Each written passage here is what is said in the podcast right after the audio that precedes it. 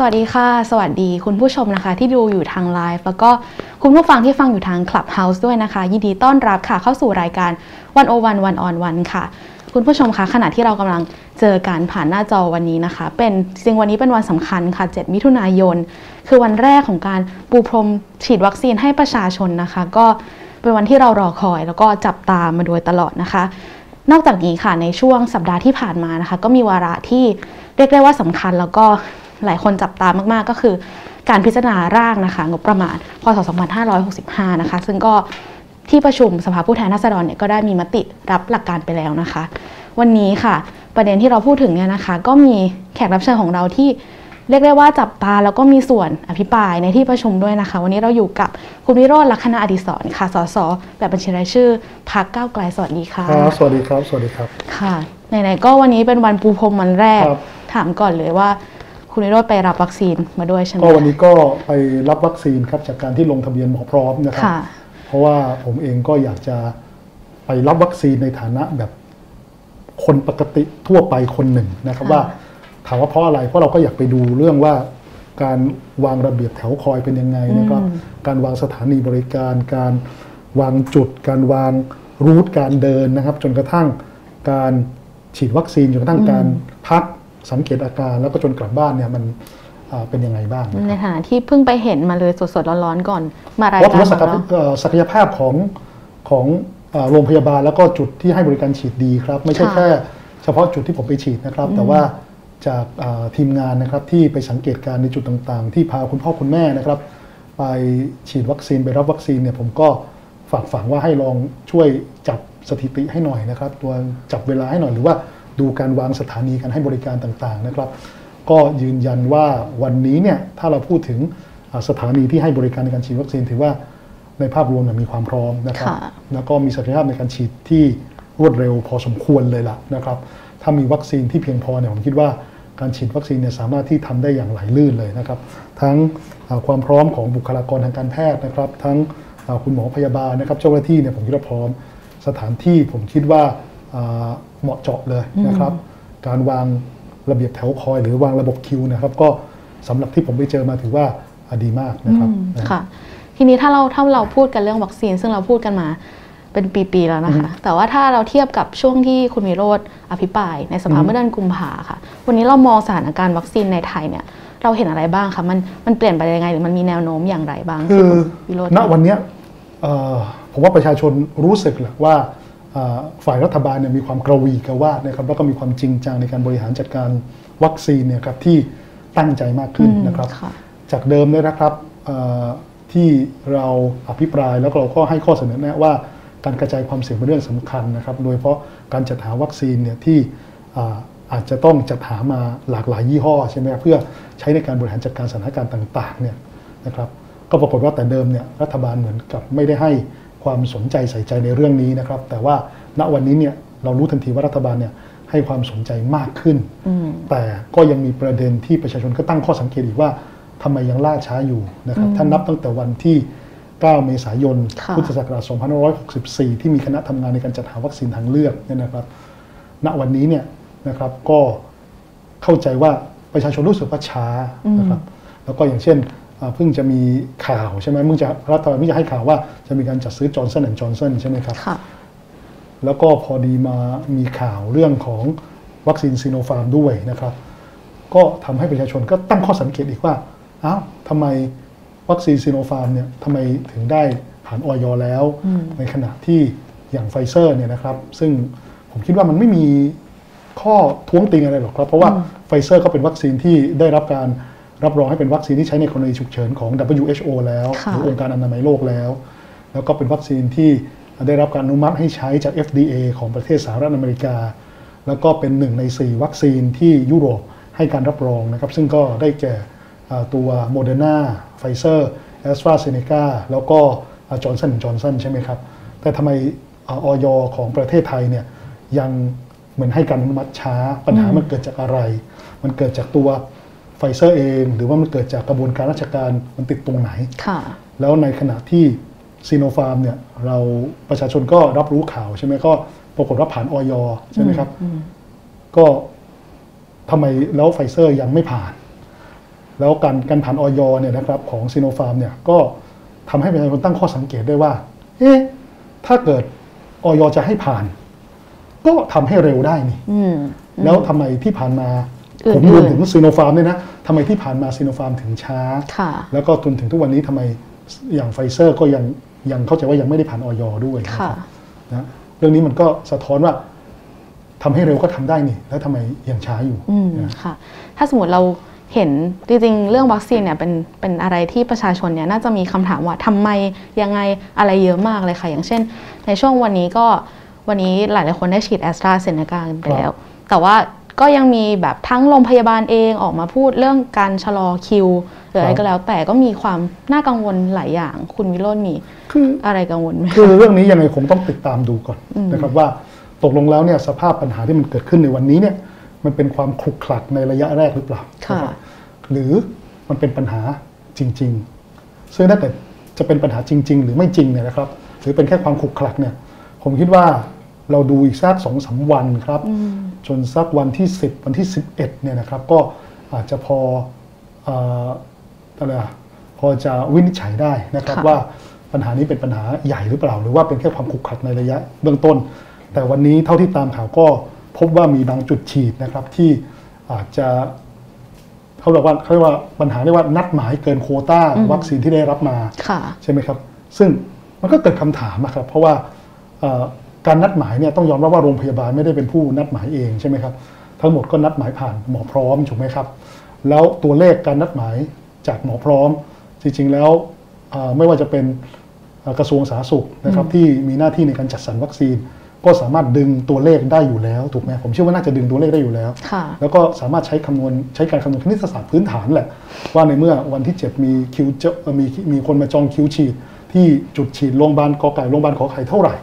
แล้วคุณต้องส่งวัคซีนไปกี่ขวดเพราะหนึ่งค่ะขวดฉีดได้10โดสถูกไหมฮะแล้วคราวนี้ถ้าเกิดมันมันก็เลยผมก็เลยตั้งคำถามว่า แล้วมันเกิดเหตุการณ์ที่เรียกว่านัดหมายมาเกินโควต้าวัคซีนที่ได้รับการจัดสรรได้อย่างไรค่ะซึ่งเรื่องนี้ก็ต้องตรวจสอบกันต่อแหละอืมแล้วก็ถ้าปัญหานี้เนี่ยไม่ได้รับการแก้ไขคลี่คลายเนี่ย มันก็จะเป็นมันก็จะมีการกระทบเป็นเป็นลูกโซ่เนาะเพราะ คนที่ถูกเลื่อนวันที่7ถูกไหมครับมันก็จะไปทบวันที่8ถูกไหมใช่ไหมแล้วคุณคุณจะบอกว่าให้คนที่ถูกเลื่อนวันที่ 7 ไปต่อไปต่อคิวแบบไม่มีกำหนดอย่างเงี้ยมันก็ไม่ยุติธรรมสำหรับเขาถูกป่ะมันก็ต้องกระทบมาที่วันที่8ถูกไหมครับอืมแล้วถ้าเกิดวันที่ 8 เกิดมีปัญหาอีกก็กระทบมาวันที่9มาวันที่ 10มาวันที่ 11 จากปัญหาเล็กๆพอมันหมักหมมสะสมเป็นดินพอกเป็นดินพอกหางหมูมันก็กลายเป็นปัญหาใหญ่ถูกไหมค่ะซึ่งตรงเนี้ยก็ต้องดูว่าเอ่อวัคซีนจะมา สมทบเพิ่มเติมไหมนะครับฟังดูแล้วถ้ามันมีปัญหาหน้างาน ความเป็นไปได้ที่เราจะมีภูมิคุ้มกันหมู่นี้มันก็ช้าไปเรื่อยคือณวันนี้เนี่ยทำไมเราต้องฉีดวัคซีนให้เร็วนะครับ เท่าที่ผมตามอ่านงานวิจัยเนี่ยนะครับ ก็ยังไม่มีงานวิจัยใดที่ชี้ชัดแบบเป๊ะๆเลยนะว่าอ่าหลังจากที่คุณได้รับวัคซีนครบแล้วทั้งสองเข็มเนี่ยนะครับ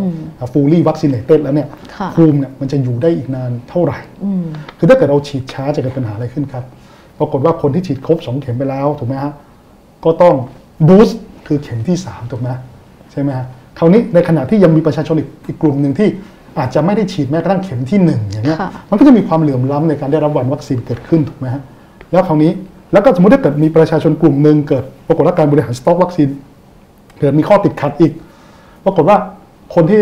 ฉีดสองเข็มไปแล้ว เกิดมีข้อติดขัดทางด้านการจัดการสต็อกทำให้ไม่ได้รับเข็ม 3 ที่เรียกว่าบูสเตอร์เนี่ยนะครับอะ ภูมิก็หายไปอีกก็มีสิทธิ์ที่กลับมาติดเชื้ออีก มันก็กลายเป็นงูกินหางอะค่ะใช่ไหมฮะภูมิคุ้มกันหมู่มันก็เกิดไม่ได้ แล้วคำถามที่ต้องบอกคุณนิวว่า แล้วภูมิคุ้มกันหมู่มันสำคัญอย่างไรค่ะภูมิคุ้มกันหมู่เนี่ยคือถ้าเกิดประเทศเนี่ยมันยังเต็มไปด้วย อัตราการติดเชื้อที่สูงเนี่ยนะครับ วันนี้ปัญหาสาธารณสุขมันไม่ใช่แค่การเจ็บป่วยอย่างเดียวนะ มันเชื่อมโยงเกี่ยวกับเศรษฐกิจด้วยใช่ไหมคุณจะเปิดเมือง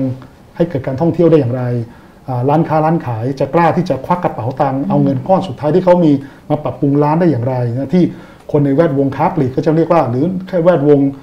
ธุรกิจโรงแรม ก็จะเรียกว่าการรีโนเวทร้าน การรีโนเวทสถานที่เนี่ยนะครับเขาจะกล้าทำได้อย่างไรเขาจะกล้าไปกู้เงินธค่ะนาคารมามารีโนเวทมาปรับปรุงร้านได้อย่างไรใช่ไหมครับหรือมาทำการตลาดเพิ่มเติมได้อย่างไร ที่สำคัญที่สุดคือ ถ้ามันไม่มีจุดสิ้นสุด ว่าสถานการณ์จะดีขึ้นเมื่อไหร่ที่อ่า ไม่สามารถที่จะพยากรณ์หรือทำนายได้คร่าวๆธนาคารก็ไม่อยากที่จะปล่อยเงินกู้ถูกไหมมันก็จะกลายเป็นเศรษฐกิจมันก็จะกลายเป็นเอ่อชะงักงานน่ะค่ะถูกไหมจะตายก็ไม่ตายจะโตก็ไม่โต ใครอยู่ได้ก็อยู่ใครอยู่ไม่ได้ก็ตายไปเรื่อยๆมันก็จะกลายเป็นอย่างนี้ ขณะที่เราคุยกันอยู่นะคะ ก็จริงๆหลายประเทศก็ได้ฉีดไปเยอะแล้วครับแล้วก็บางประเทศเนี่ยอาจจะเรียกได้ว่าเข้าสู่ยุคหลัง post covid กันแล้วใกล้แล้วอะไรแบบเนี้ยค่ะ จริงๆอยากรู้เหมือนกันค่ะว่า เราเนี่ยในในในช่วงเวลาแบบนี้ของเราเนี่ยเรามีศักยภาพหรือรัฐบาลเขาได้ประเมินหรือเตรียมการสำหรับสำหรับอนาคตคือวันไว้ยันี้งไงเนี่ยบ้างคะสิ่งที่รัฐบาลจะต้องเตรียมก่อนเลยนะคือเข็มที่3อะแล้ววัคซีนที่เหลือหรือหรือบางคนก็เรียกว่าวัคซีน generation ที่ค่ะ2หรือ gen 2เนี่ยนะครับ ซึ่งถ้าเกิดสั่งมาช้าเดี๋ยวก็อาจจะเกิดปัญหาเช่น booster ตัวเขาเรียกเข็มที่สามเรียก booster ใช่ไหมครับอาจจะซึ่งตอนเนี้ยเอ่อบุคลากรทางการแพทย์ที่ฉีดเอ่อ สองเข็มเนี่ยนะครับในเดือนเมษายนใช่ไหมครับ ถ้าเกิดคิดว่าเราประเมินว่า 6 เดือนภูมิมันเนี่ยจะซาลงไปเนี่ยเดือน4บวกอีกหกเดือนก็คือเดือน 10เนี่ยก็จะเข้าแค่บิบๆแวบเดียวนะครับ ตอนนี้เดือน 6 ใช่ไหมครับ เดือน 10 ก็อีก 4 เดือนละ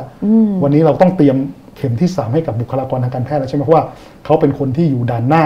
ถ้าเขาไม่ปลอดภัยการสูญเสียบุคลากร ด่านหน้าที่ติดเชื้อไปเนี่ยเท่ากับเราสูญเสียคนที่ทำหน้าที่หลักในการดูแลประชาชนด้วยถูกไหมค่ะดังนั้นเนี่ย ผมก็เลยคิดว่าเนี่ยผมพยายามส่งสัญญาณเรื่องของวัคซีนเจน 2 อยู่ตลอดเวลาค่ะนะแล้วก็ที่สำคัญที่สุดผมเห็นการรายงานของรัฐบาลในบางหน่วยงานเนี่ยเขาผมว่าเขารายงานผิดอะอืมยังไงคะคือเขารายงานจำนวนวัคซีนที่ฉีด ซึ่งจริงๆแล้วถ้าเกิดเราเป้าหมายของการสร้างภูมิคุ้มกันหมู่เนี่ยคุณต้องรายงานเป็นเปอร์เซ็นต์ หรือร้อยละของประชากรถูกไหมค่ะไม่อย่างนั้นเนี่ย ถ้าเราเห็นตัวเลขอย่างเงี้ยเราจะรู้สึกว่าเยอะแล้วอ้าวสมมติถ้าเกิดเราฉีดไปไกลๆกว่าเนี้ยอ่าเราจะรู้สึกว่าเราฉีดแซงหน้าสิงคโปร์อะถูกไหมเพราะสิงคโปร์เขาเมืองเขาเล็กประชากรเขาน้อยกว่าเราจริงไหมสุดท้ายเขาไม่สามารถที่จะมีลูกมีหลานค่ะให้ให้ให้คือให้ประชากรมันกลายเป็น 60 70 ล้านคนแบบเท่าประเทศไทยจริงไหมสุดท้ายถ้าเราประเมินในมิตินี้ว่าจำนวนวัคซีนที่ฉีด เป็นจำนวนคนนะ คุณคือมันสะท้อนอะไรไม่ได้เลยอะค่ะถูกไหมสุดท้ายคุณคุณคุณ คุณจะแซงหน้าสิงคโปร์โดยที่จริง ๆ แล้วสิงคโปร์อะเขาอาจจะเกิดภูมิคุ้มกันหมู่แล้วก็ได้ แต่ถ้าในวันนี้เนี่ยถ้าเกิดเราประเมินนะครับจากร้อยละของประชากรที่ได้รับวัคซีนเนี่ยนะครับต้องยอมรับว่าสิงคโปร์นี่มาเป็นลำดับที่หนึ่งของอาเซียน แล้วก็ประเทศไทยเราอยู่ลำดับที่อ่าเกือบเกือบเกือบท้ายนะครับ ซึ่งนั่นก็เป็นโจทย์ที่จะต้องเร่งในการฉีดวัคซีนนะครับค่ะกระนั้นก็จริงๆ ถ้าจำนวนจำนวนที่ฉีดไปแล้วเนี่ยเป็นโดสเนี่ยถ้าเทียบกับ ร้อยล้านโดสใช่ไหมคะ ก็จริงๆน้อยอยู่ดีนะคะใช่ถ้าต้องเทียบค่ะ ทีนี้ข้อเสนอหนึ่งที่ที่คุณวิโรธพูดมาตลอดในเรื่องการเอ่อรายงานเกี่ยวกับข้อมูลเกี่ยวกับครับวัคซีนหรือโควิดเองก็ตามนะคะ คือการให้ข้อมูลอย่างโปร่งใส ในคำนี้อยากให้คุณวิโรธช่วยอธิบายให้เราฟังหน่อยค่ะว่าที่ผ่านมามันสถานการณ์มันเป็นยังไงถึง มันไม่โปร่งใสไม่พอยังไงคะคืออย่างเรียกว่าคือคำว่าการการให้ข้อมูลเนี่ยกับประชาชนอย่างอย่างตรงไปตรงมาเนี่ยสำคัญมากนะค่ะนะครับ เอาอย่างอย่างเอาง่ายอย่างอย่างง่ายๆเนี่ยที่มันเกิดขึ้นอย่างเมื่อวันที่ 5 วันที่6เนี่ยนะครับ เราจะเห็นโรงพยาบาลบางโรงบางแห่งเนี่ยนะครับ ก็บอกว่าส่วนใหญ่จะบอกว่ามีคนที่วันนัดหมายฉีดวัคซีนวันที่ 7 ให้มาได้ แต่ว่าวันที่ 8 วันที่ 9 เนี่ยอาจจะต้องเลื่อนออกไปก่อนค่ะแล้วก็ถ้ามีกำหนดการก็จะอ่าจะแจ้งให้ทราบหรือว่าอาจจะบางบางบางบางบางเพจก็บอกว่าให้เข้ามาคอยติดตามข้อมูลในเพจ หรือว่าในเว็บไซต์ของโรงพยาบาลอืม ซึ่งทำให้ประชาชนก็ตกใจถูกไหมครับว่าอ้าวแล้วฉันวันที่ 8 แล้วยังไงล่ะเอ้ยแล้วฉันต้องเลื่อนไปก่อนคำถามคือ การเลื่อนเนี่ยบางครั้งเนี่ย คือ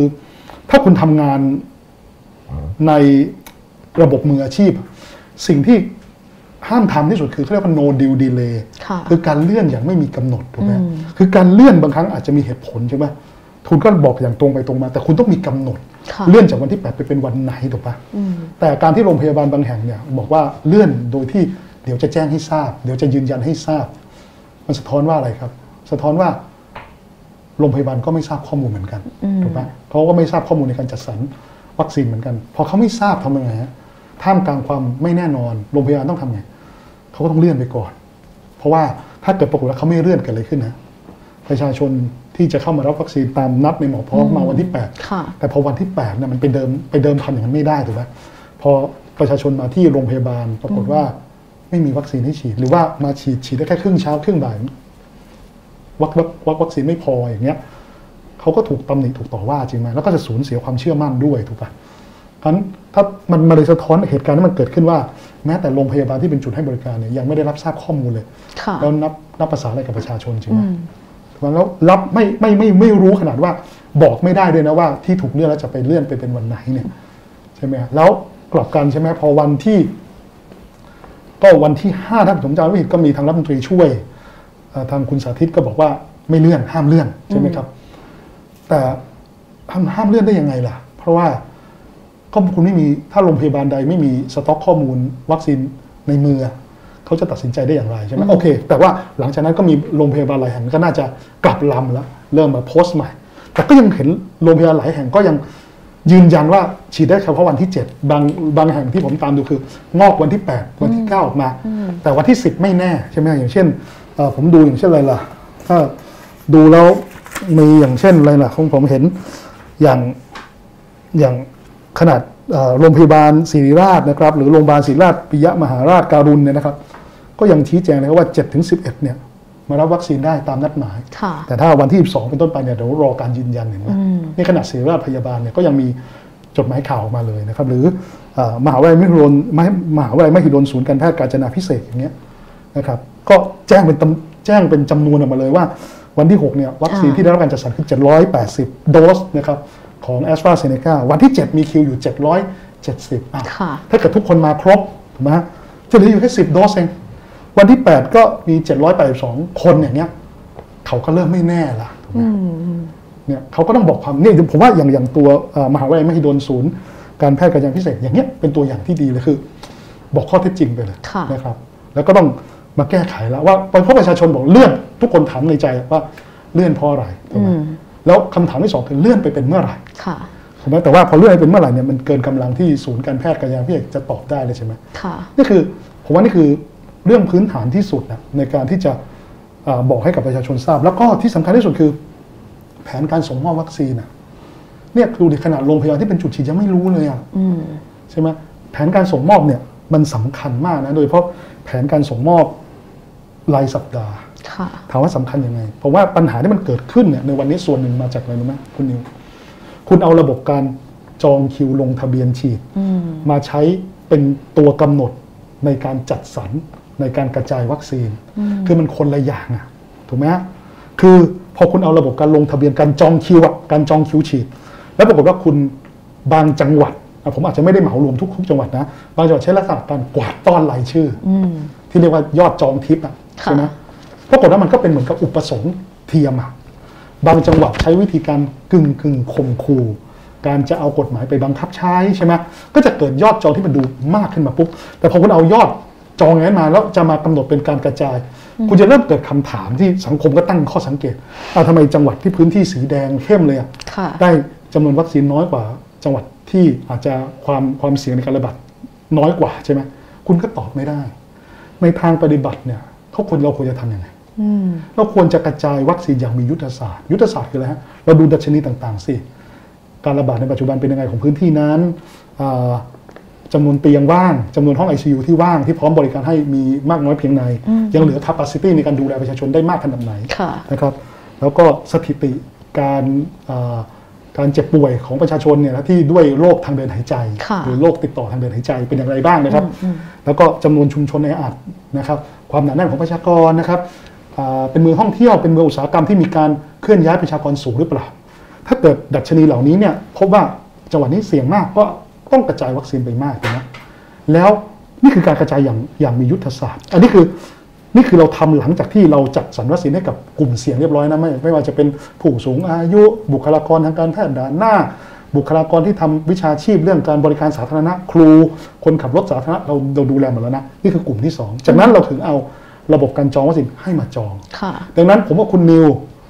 เราจองวันเดียวกัน แต่คุณนิวอยู่ในจังหวัดที่เสี่ยงน้อย ผมอยู่ในจังหวัดที่เสี่ยงมาก ผมจะได้รับ คิวในการฉีดวัคซีนก่อนอืมถูค่ะกไหมเพราะว่าจังหวัดที่ผมอยู่มีวัคซีนที่มากพอใช่ปะแต่คราวนี้พอเขาเอาระบบการจองวัคซีนมาใช้ในการจัดสรรวัคซีน มันก็เลยเกิดปัญหาขึ้นมานะอันนี้ก็เลยเป็นเป็นเป็นเป็นปัญหาที่มันเกิดขึ้นแล้วอืมแล้วก็การรายงานอีกหลายเรื่องที่ควรจะทำเช่น เรื่องสัญญาค่ะหลายคนก็ตั้งข้อสังเกตเราเคยได้ยินมาเยอะใช่ไหมครับว่าเอ่อถ้าอย่างคุณอนุทินก็บอกว่าถ้าแอสตราเซเนกาหาวัคซีนให้ไม่ได้ เขาก็ต้องมีหน้าที่ไปหามาอืมถูกไหมฮะค่ะอาจจะไปซื้อมาหรืออะไรก็แล้ว แต่ซึ่งผมก็เห็นด้วยแหละ เพราะว่าคุณต้องบังคับสัญญา แต่เราอยากรู้ประชาชนอยากรู้ไงว่ามันมีประโยชน์บังคับอย่างนั้นเนี่ยอยู่ในสัญญาหรือเปล่า ทีนี้เราเรามีค่าปรับไหมใช่ไหมค่ะ เราจะเชื่อยังไงคะถ้าถ้าเกิดว่ามันก็มีแถลงการณ์เนาะจากจากบริษัทอืมเองว่าโอ้ทันทันต่อแน่นนครับคือคือคือการแถลงการเนี่ยเราก็ฟังไว้ค่ะเราก็เชื่อไม่ใช่ว่าไม่เชื่อนะอืมแต่เราอยากรู้เงื่อนไขไงคุณนิวว่าค่ะที่บอกว่า มีเงื่อนไขการปรับไหมอืมถูกไหมซึ่งยุโรปเขาก็เปิดเผยได้จริงป่ะค่ะ แล้วก็คนนอกยุโรปอย่างผมกับคุณนิวก็สามารถไปดาวน์โหลด PDF มาได้เลยจริงป่ะอืมถูกไหมฮะมันไม่ได้เป็นเรื่องที่แบบเอ่ออะไรเป็นที่ที่คุณอนุทินพูดได้เลยเป็นเรื่องของความมั่นคงอะไรขนาดนั้นอะแล้วถ้าเป็นความมั่นคงแล้วมา EU ก็ถึงเปิดเผยได้ล่ะอืมถูกไหมครับกลายเป็นว่าจริง ๆทำให้รู้สึกไม่มั่นคงมากกว่า ประชาชนก็รอไม่มีคำตอบคืออย่างนี้ เราเห็นรัฐบาลชุดนี้เนี่ยนะครับ เราจะบอกว่า มีศูนย์ต่อต้านข่าวลือข่าวอ่าเฟกนิวค่ะคืออย่างนี้ฮะการการจัดการกับข่าวลือเนี่ยนะครับ ไม่ใช่คุณไปไล่จับประชาชนอืมประชาชนเนี่ย บางคนเนี่ยที่เขารับข่าวลือมา เขาไม่ได้จงใจที่จะปล่อยข่าวลือต่อแต่เขาเกิดความกังวล เพราะเขาไม่รับรู้ข่าวลัดไงอืมมันไม่มีข่าวรับไงให้เสพไงเขามีแต่ข่าวลือ แล้วเขากังวลลูกเขากังวล คนที่เขารักเขาทำไงฮะเขาก็ต้องส่งต่อจริงไหม ข่าวนี้การแก้ปัญหาข่าวลือ ไอ้คนที่ต้องเป็นต้นตอผลิตข่าวลือเพื่อ เพื่อสร้างความหวาดกลัวให้กับสังคมตามเจตนารมณ์ของของกฎหมาย คือคุณไปจัดการคนกลุ่มนี้ค่ะหรือสร้างข่าวลวงขึ้นมาเพื่อไปหลอกลวงเงิน ช่อโกงประชาชนอย่างเงี้ยนี่คือเจตนารมณ์ของกฎหมายจริงไหมอืมแต่มันไม่ใช่ว่า คุณไปจับคนที่เขารักคนที่เขารัก แล้วเขากลัว ส่งขอข่าวลือด้วยความกลัวและข่าวลือนั้นผิดผิดๆแต่คุณต้องโทษตัวเองว่าก็คุณไม่ให้ข่าวรัฐอะ ใช่ไหมถ้าคุณมีข่าวรัฐที่มากเพียงพอข่าวลือมันจะไม่เกิดค่ะเพราะเมื่อไหร่ก็ตามที่มันมีข่าวลือประชาชนที่รับทราบข่าวรัฐที่มีมากกว่า ก็จะเอาข่าวรัฐนั้นไป balance หรือสร้างสมดุลหรือไปโต้เถียงกับคนที่ปล่อยข่าวลือค่ะโดยไม่ตั้งใจเอง แต่อย่างเงี้ยการที่ปัญหาที่ข่าวลือมันเยอะ จริงๆ รัฐต้องมองตัวเองแต่คือรัฐในประเทศที่เจริญแล้วนะเขาจะไม่ค่อยโทษประชาชนก่อนเขาจะมองไปที่ตัวเองว่าเฮ้ยเขาทำอะไรบกพร่องหรือเปล่า อืมข่าวรัฐเขามีปัญหาหรือเปล่าเลยมันเลยเกิดข่าวลือค่ะจะทำไงให้ข่าวรัฐ มันมีความน่าเชื่อถือ คุณนิวลองเข้าไปดูในเมืองนิวยอร์กสิ ลองเข้าไปดูในเมืองแมนฮัตตันสิ คุณดูข้อมูลของโควิด -19 เขานะ และการฉีดวัคซีนนะแม้แต่เรื่องการเงินอะเขายังบอกเลยนะว่าเขาเอาเงินไปจัดจ้างใครที่ไหนบ้างนะค่ะนี่คือความโปร่งใสและที่สำคัญที่สุดคือ ถ้าจะพูดเรื่องนี้ที่จบเลยคือ อาการไม่พึงประสงค์หลังจากการได้รับวัคซีนค่ะ เป็นเรื่องที่จริง ๆ ประชาชนต้องขวนขวายเองกันอย่างมากว่าแบบยังไง เกี่ยวไม่เกี่ยวเออผมเกี่ยวหรือถามไม่เกี่คุยวณหมอมาเยอะมากว่า มันสรุปได้ง่าย ๆ อย่างนั้นเลยเหรือว่า คนที่เสียชีวิต คนที่มีอาการนั้นโน้นนี้ เพราะว่าถ้าเราดูอย่างต่างประเทศเขาจะพูดในลักษณะว่าอยู่ระหว่างการสอบสวน ถูกต้องคราวนี้คือ ผมได้ถามคุณหมอที่เป็นหมอคุณหมอผู้เชี่ยวชาญเนี่ย ว่าหลายท่านด้วยนะ เราสามารถสรุปได้ภายในสามวันห้าวันหรือหนึ่งอาทิตย์เลยเหรอว่า มันไม่เกี่ยวข้องกับวัคซีนเลยค่ะ คุณหมอแกก็ได้แต่อมยิ้มอะบอกว่ามันเป็นไปไม่ได้หรอก เพราะว่าคุณการที่คุณจะสรุปว่ามันไม่เกี่ยวข้องกับวัคซีนเลย โดยที่ไม่มีข้อโต้แย้งทางวิชาการใด ๆ เลยเนี่ยอืมมันยากมากๆนะกับวัคซีนที่เพิ่งเอ่อเพิ่งเอาเป็นนวัตกรรมใหม่ แล้วก็เอามาใช้ในกรณีฉุกเฉินด้วยค่ะดังนั้นเนี่ยเอ่อเขาเรียกว่าอาการไม่พึงประสงค์หลังการได้รับวัคซีนที่เรียกว่า AEFI เนี่ยนะครับนะครับเป็น adverse event นะครับ following เอ่อ immunization เนี่ยนะครับ ก็ต้องบันทึกเอาไว้หมดแหละถูกไหมฮะบางคนเขาบอกว่าขนาดว่าเอ่อฉีดวัคซีนมาแล้วเดินตกท่อนะครับหรือว่าประสบอุบัติเหตุทางรถยนต์ก็ยังต้องบันทึกเลยค่ะเพราะว่าถ้าเกิดมีสถิติมากๆเข้าก็อาจจะตั้งข้อสันนิษฐานได้ว่าเฮ้ยวัคซีนตัวนี้อาจจะก่อมีมีมีฤทธิ์มึนเมาหรือเปล่าถูกไหมค่ะแต่ทั้งหมดทั้งมวลต้องบันทึกถูกไหมแล้วการเยียวยาก็ควรจะแยกอิสระออกจากการสอบสวนข้อเท็จจริงค่ะเพราะข้อเท็จจริงก็ต้องใช้เวลาถูกไหมและบางอย่างต้องใช้สถิติ อย่างน้อยๆเนี่ย มีคุณหมอก็แนะนำมาฮะว่าไอ้เรื่องภาวะริ่มเลือดว่าเกี่ยวไม่เกี่ยวเนี่ย คุณเอาสถิติของประชาชนที่ป่วยด้วยริ่มเลือดเนี่ยนะครับ หรือมือไม้ชาอะไรที่ว่ากันเนี่ยนะครับ ในช่วงเวลานี้ในปีก่อน มาเทียบกับช่วงเวลานี้นะฮะในปีนี้ว่าสถิติมันเพิ่มขึ้นไหม ถ้ามันไม่เพิ่มอย่างมีนัยสำคัญ เราก็สบายใจอย่างหนึ่งแล้วว่าอาจจะไม่เกี่ยวข้องกับเอ่อวัคซีนหรอกเพราะว่าโดยธรรมชาติโรคแบบนี้มันมีการอุบัติเกิดขึ้นอยู่แล้ว แต่ถ้าเกิดมันมีการ มีสถิติเพิ่มขึ้นมาอย่างมีนัยสำคัญ มันก็ต้องตั้งข้อสันนิษฐานใช่ไหมและนำซึ่งไปสู่การทดสอบหรือว่าการตรวจสอบทางห้องปฏิบัติการหรือใด ๆ ก็แล้วแต่ดังนั้นคุณหมอหลายท่านก็บอกเนี่ยที่เห็น 3 วัน 5 วันแล้วสรุปออกมาได้ว่าไม่เกี่ยวเลยเนี่ยคุณหมอก็ตั้งคำถามครับว่า ขอดูผลชนสูตรหน่อยได้ไหมขอดูผลการทดสอบทางห้องปฏิบัติการหน่อยได้ไหมหรืออยากจะขอทราบชื่อรายชื่อคุณหมอค่ะที่ฟันธงวินิจฉัยว่าไม่เกี่ยวเลยเนี่ยก็ปรากฏว่าก็เปิดเผยไม่ได้อีกใช่ไหมฮะคือผมยอมรับแหละว่า การคือหลายหลายคนก็บอกว่าเนี่ยที่ญี่ปุ่นเนี่ยก็มีการเสียชีวิตเท่าเท่านั้นรายเท่านี้รายนะครับ ที่อเมริกาก็มีเสียชีวิตเท่านั้นรายเท่านี้ราย แล้วก็มาบอกว่า ดีกว่าประเทศเราไม่ใช่ฮะเขาเปิดเผย ยิ่งเปิดเผย จะยิ่งทำให้ประชาชนมีความมั่นใจ และที่สำคัญที่สุดคือ สิ่งที่ต้องเปิดเผยคือ ระบบในการดูแลเขาหลังจากที่เขาได้รับวัคซีนค่ะผมเคยพูดมันหลายครั้งแล้วว่า ประชาชนกลุ่มแรกเนี่ยหรือที่เรียกว่า first tier แล้วกันนะกลุ่มแรกเลยที่ยินดีที่จะไปรับวัคซีนใช่ไหมครับ แล้วก็บางคนทำตัวเป็นอินฟลูเอนเซอร์เป็น micro influencer ในการอ่าชวนคนอื่นไปด้วยนะค่ะมันเหมือนกับรัฐบาลกำลังออกรถรุ่นใหม่ เป็นรถไฟฟ้านะครับแล้วยังคนคนนี้ยังไม่เคยเห็นรถรุ่นนี้ออกมาวิ่งในถนนเลย ไม่รู้ว่าอะไรมันแพงไหมค่ะช่างจะซ่อมได้ไหมแต่เขายินดีที่จะเอาเงินเขาไปซื้อรถ ถ้าเกิดรถรุ่นใหม่นั้นมันมีปัญหาทำไงฮะ ในฐานะดีลเลอร์ขายรถต้องดูแลเขาอย่างดีจริงไหมถ้ามันมีปัญหาวุ่นวายน่าจะต้องอาจจะเปลี่ยนคันจริงไหมค่ะเราจะไม่ปล่อยเขามาทุบรถจริงไหมเพราะว่าถ้าเกิดอยู่ดี เราปล่อยให้คนที่รักเราที่สุด มีแบรนด์ loyalty กับเราที่สุดมาทุบรถเนี่ย มันทำให้กลุ่มคนที่เหลือเนี่ยก็ขาดความเชื่อมั่นแล้วจริงไหมอืมแต่ที่ผ่านมาเนี่ยเราไม่เห็นรัฐบาลเปิดเผยเลยว่าอ่า เราจะดูแลคนกลุ่มนี้อย่างไร แล้วก็กระบวนการหลังจากการที่รับวัคซีนไปแล้วเนี่ยจะมีความมั่นใจได้อย่างไรถูกไหมค่ะถูกไหม อย่างน้อยเอ่อสต็อกยาที่จะต้องใช้ดูแล ในกรณีที่เกิดอาการไม่พึงประสงค์ขั้นรุนแรงเนี่ยรัฐบาลก็น่าจะเปิดเผยว่าเรามีการสต็อกยาไว้ในจุดที่เพียงพอที่จะดูแลประชาชนอย่างทั่วถึงอย่างเงี้ยก็สร้างความมั่นใจใช่ไหมค่ะแต่ว่าเราก็อ่ามีข้อติติงกับรัฐบาลในประเด็นนี้อยู่พอสมควรนะฮะค่ะ นอกเหนือจากเรื่องสุขภาพแล้วนะคะ เรื่องปากท้องในช่วงนี้ก็เป็นเรื่องสำคัญมากด้วยเอ่อ กิจกรรมทางสังคมและเศรษฐกิจมันก็ชะงักไปนะคะ รวมถึงมันก็ไม่ได้มีมาตรการเยียวยามากเท่ากับช่วงแรกๆ แล้วคุณวิโรจน์มองว่าสถานการณ์แบบนี้มันจะส่งผลยังไงกับเราในอนาคตบ้างคือผมคิดว่ามันเป็นความ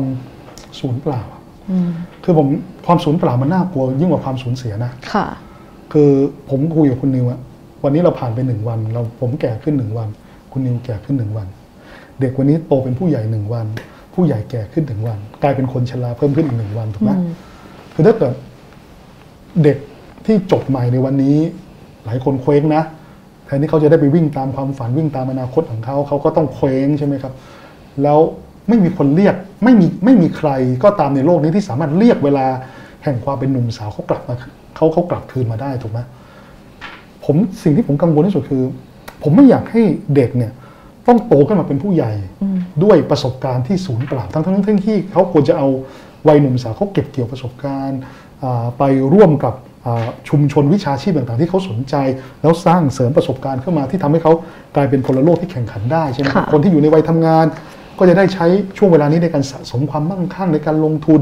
เพื่อให้กลายเป็นอ่าผู้ใหญ่ที่มีเงินทุนมากพอ แล้วเมื่อถึงเวลาเขาก็สามารถที่จะใช้เงินทุนนั้น ในการที่จะวิ่งตามความฝันของเขาในฐานะผู้ประกอบการก็ได้ใช่ไหมครับ หรือจะเอาเป็นเงินออมก็ได้สำหรับอ่า คนที่อยู่ในก่อนวัยเกษียณก็ได้เอาช่วงเวลาเนี้ยในการเก็บหอมรอมริบเงินก้อนสุดท้ายเพื่อจะได้อ่าเกษียณอยังมีความสุขกลายเป็นคนผู้สูงอายุที่มีเงินใช่ไหมครับ แต่สิ่งที่ความน่ากลัวก็คือว่า ผมกังวลว่าจะจะในอีกไม่กี่ปีเราจะเจอผู้สูงอายุที่ไม่มีเงิน เราจะเจอเด็กที่อ่านอ่านไม่ออกเขียนไม่ได้เพิ่มขึ้น เพราะว่าเขาเหล่านั้นอาจจะต้องออกจากระบบการศึกษาค่ะเนี่ยคือสิ่งที่น่ากังวล นะนี่คือความสูญเปล่าที่ผมรู้สึกว่าน่ากังวลยิ่งกว่าปัญหาเฉพาะหน้านะค่ะจริงๆอีกประเด็นที่มันก็อาจจะสะท้อนว่าเราจะอยู่กับวิกฤตในอนาคตยังไงก็คือเรื่องร่างพรบงบประมาณครับที่เมื่อวันที่ 2 มิถุนายนมิถุนายนครับสัปดาห์ที่แล้วก็มีมติรับหลักการไปแล้ว ขอทำอย่างนี้ก่อนค่ะว่า ถึงจุดนี้แล้วยังเซอร์ไพรส์กับผลที่ออกมาไหมคะก็ไม่ได้เซอร์ไพรส์หรอกเพราะว่าผมคิดว่าอย่างนี้ ผมว่าประชาชนก็ไม่ได้เซอร์ไพรส์หรอกประชาชนก็รู้อยู่แล้วค่ะนะครับ แล้วก็เขารู้อยู่แล้วว่าการเมืองในสภากับการเมืองนอกสภาเป็นอย่างไรใช่ไหมครับสิ่งที่ประชาชนคือการที่พรรคการเมืองหรือว่านักการเมืองกลุ่มใดกลุ่มหนึ่งเนี่ยกระทำการที่ขัดกับความรู้สึกของประชาชนอยู่บ่อยครั้งเรื่อยๆค่ะสุดท้ายประชาชนก็สามารถที่จะอ่าให้ผลตอบแทนกับกับนักการเมืองกลุ่มนั้นได้ผ่านการเลือกตั้งใช่ไหมนะผมคิดว่าประชาชนก็จะจำเอาไว้แหละว่าเกิดอะไรขึ้น แล้วก็ก็จะไปไปตอบแทนเขาเหล่านั้นเนี่ยไม่ว่าจะเป็น ผ่านการเลือกตั้ง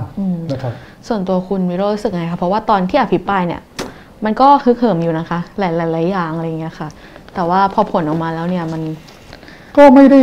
ผมผมเนื่องจากผมเป็นคนมีภูมิคุ้มกันกับความผิดหวังพอสมควรนะค่ะ ผมก็ไม่ได้คิด ว่าจะเจออะไรที่มันก็ก็มันก็ไม่เหนือความคาดหมายเลยอะคุณนิวค่ะ ผมก็ แต่ว่าสิ่งที่ ตีมในการที่นำเสนอผมเนี่ยผมอย่างนี้นะมันมาจากความข้อเที่จริงนะตอนที่ผมอ่านงบประมาณใช่ไหมครับ ในฐานะที่ผมได้รับมอบหมายเนี่ยจากกรรมการบริหารพรรคเนี่ยนะครับแล้วหัวหน้าพรรคด้วยนะฮะ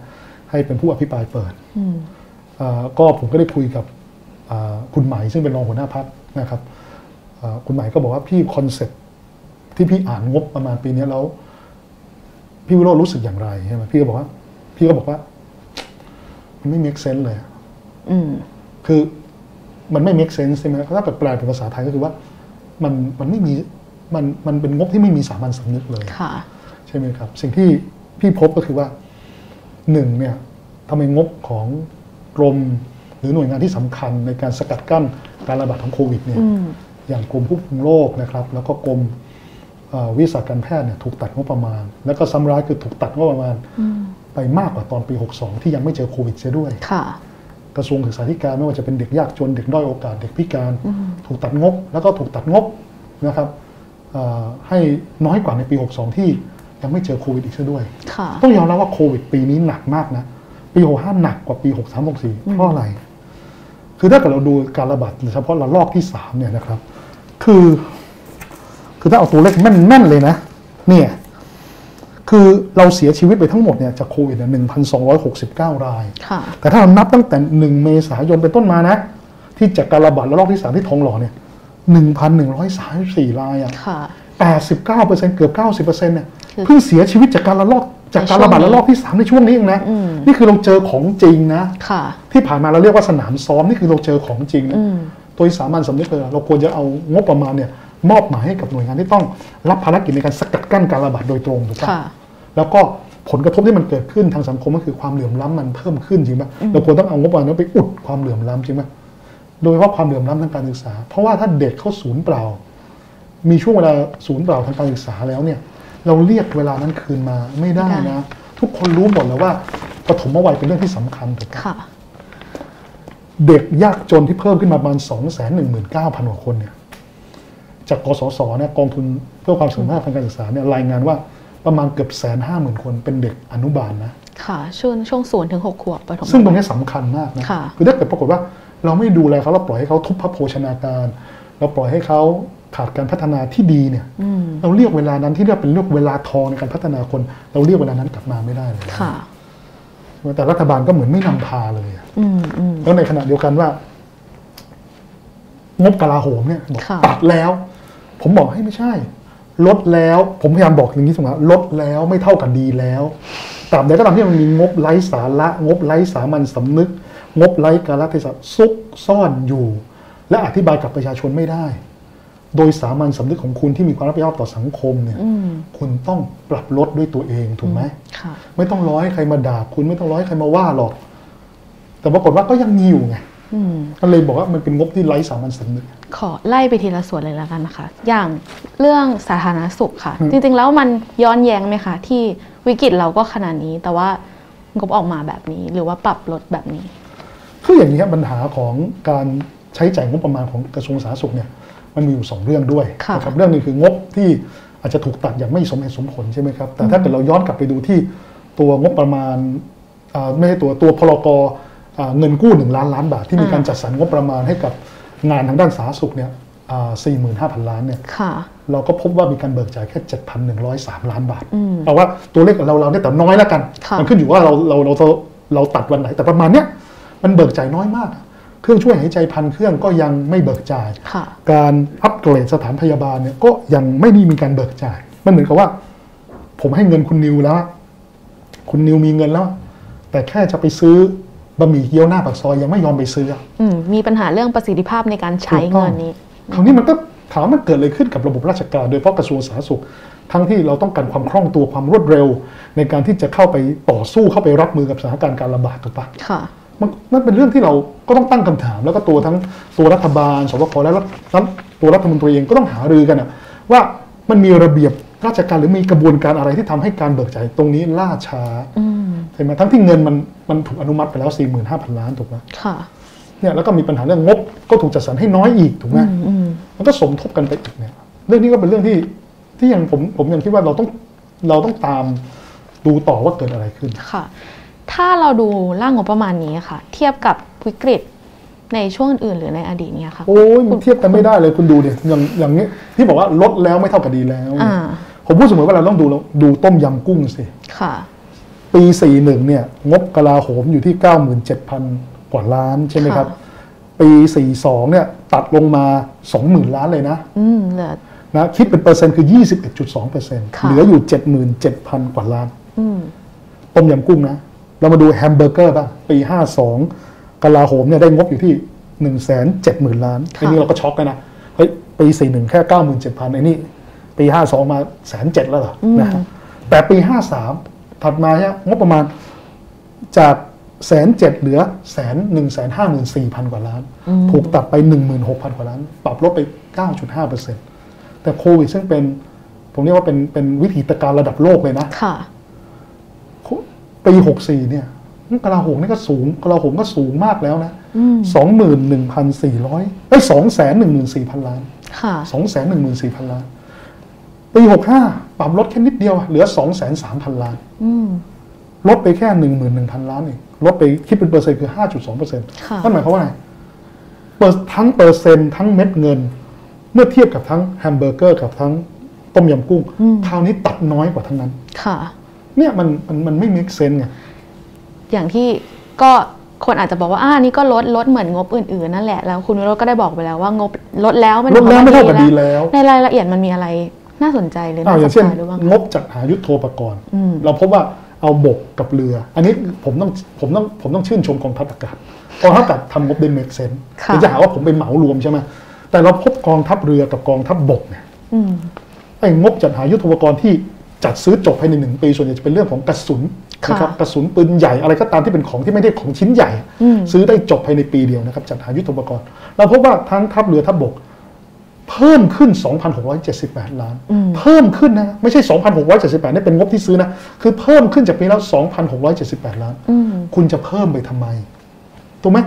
ผมผมไม่ได้เรียกร้องอะไรที่มันเกินความสามารถ ผมไม่ได้บอกว่าไม่ให้ซื้อเลยนะค่ะคุณไม่ซื้อเพิ่มได้ไหม ก็จะประหยัดไป 2,678 ล้านค่ะคุณจะไปยิงกับใครอะ คุณจะเอากระสุนไปยิงกับใครล่ะ ใช่ไหมคุณก็ต้องตอบปรากฏว่า ผมเคยไปอ่าออกรายการรายการหนึ่งก็มีการ ถามทางท่าน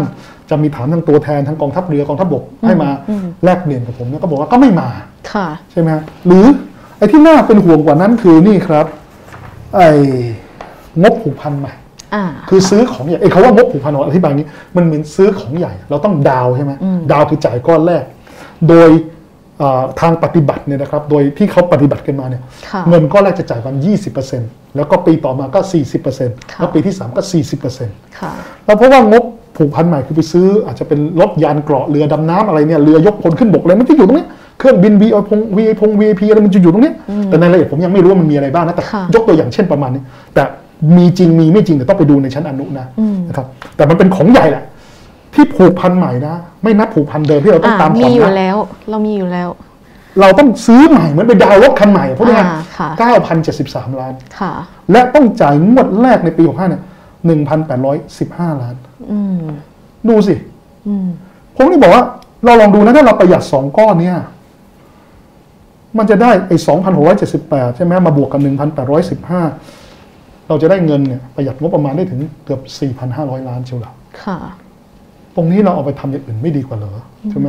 เอาไปเยียวยาประชาชนหรือว่าเอาไปกระตุ้นเศรษฐกิจไม่ดีกว่าเหรอค่ะใช่ไหม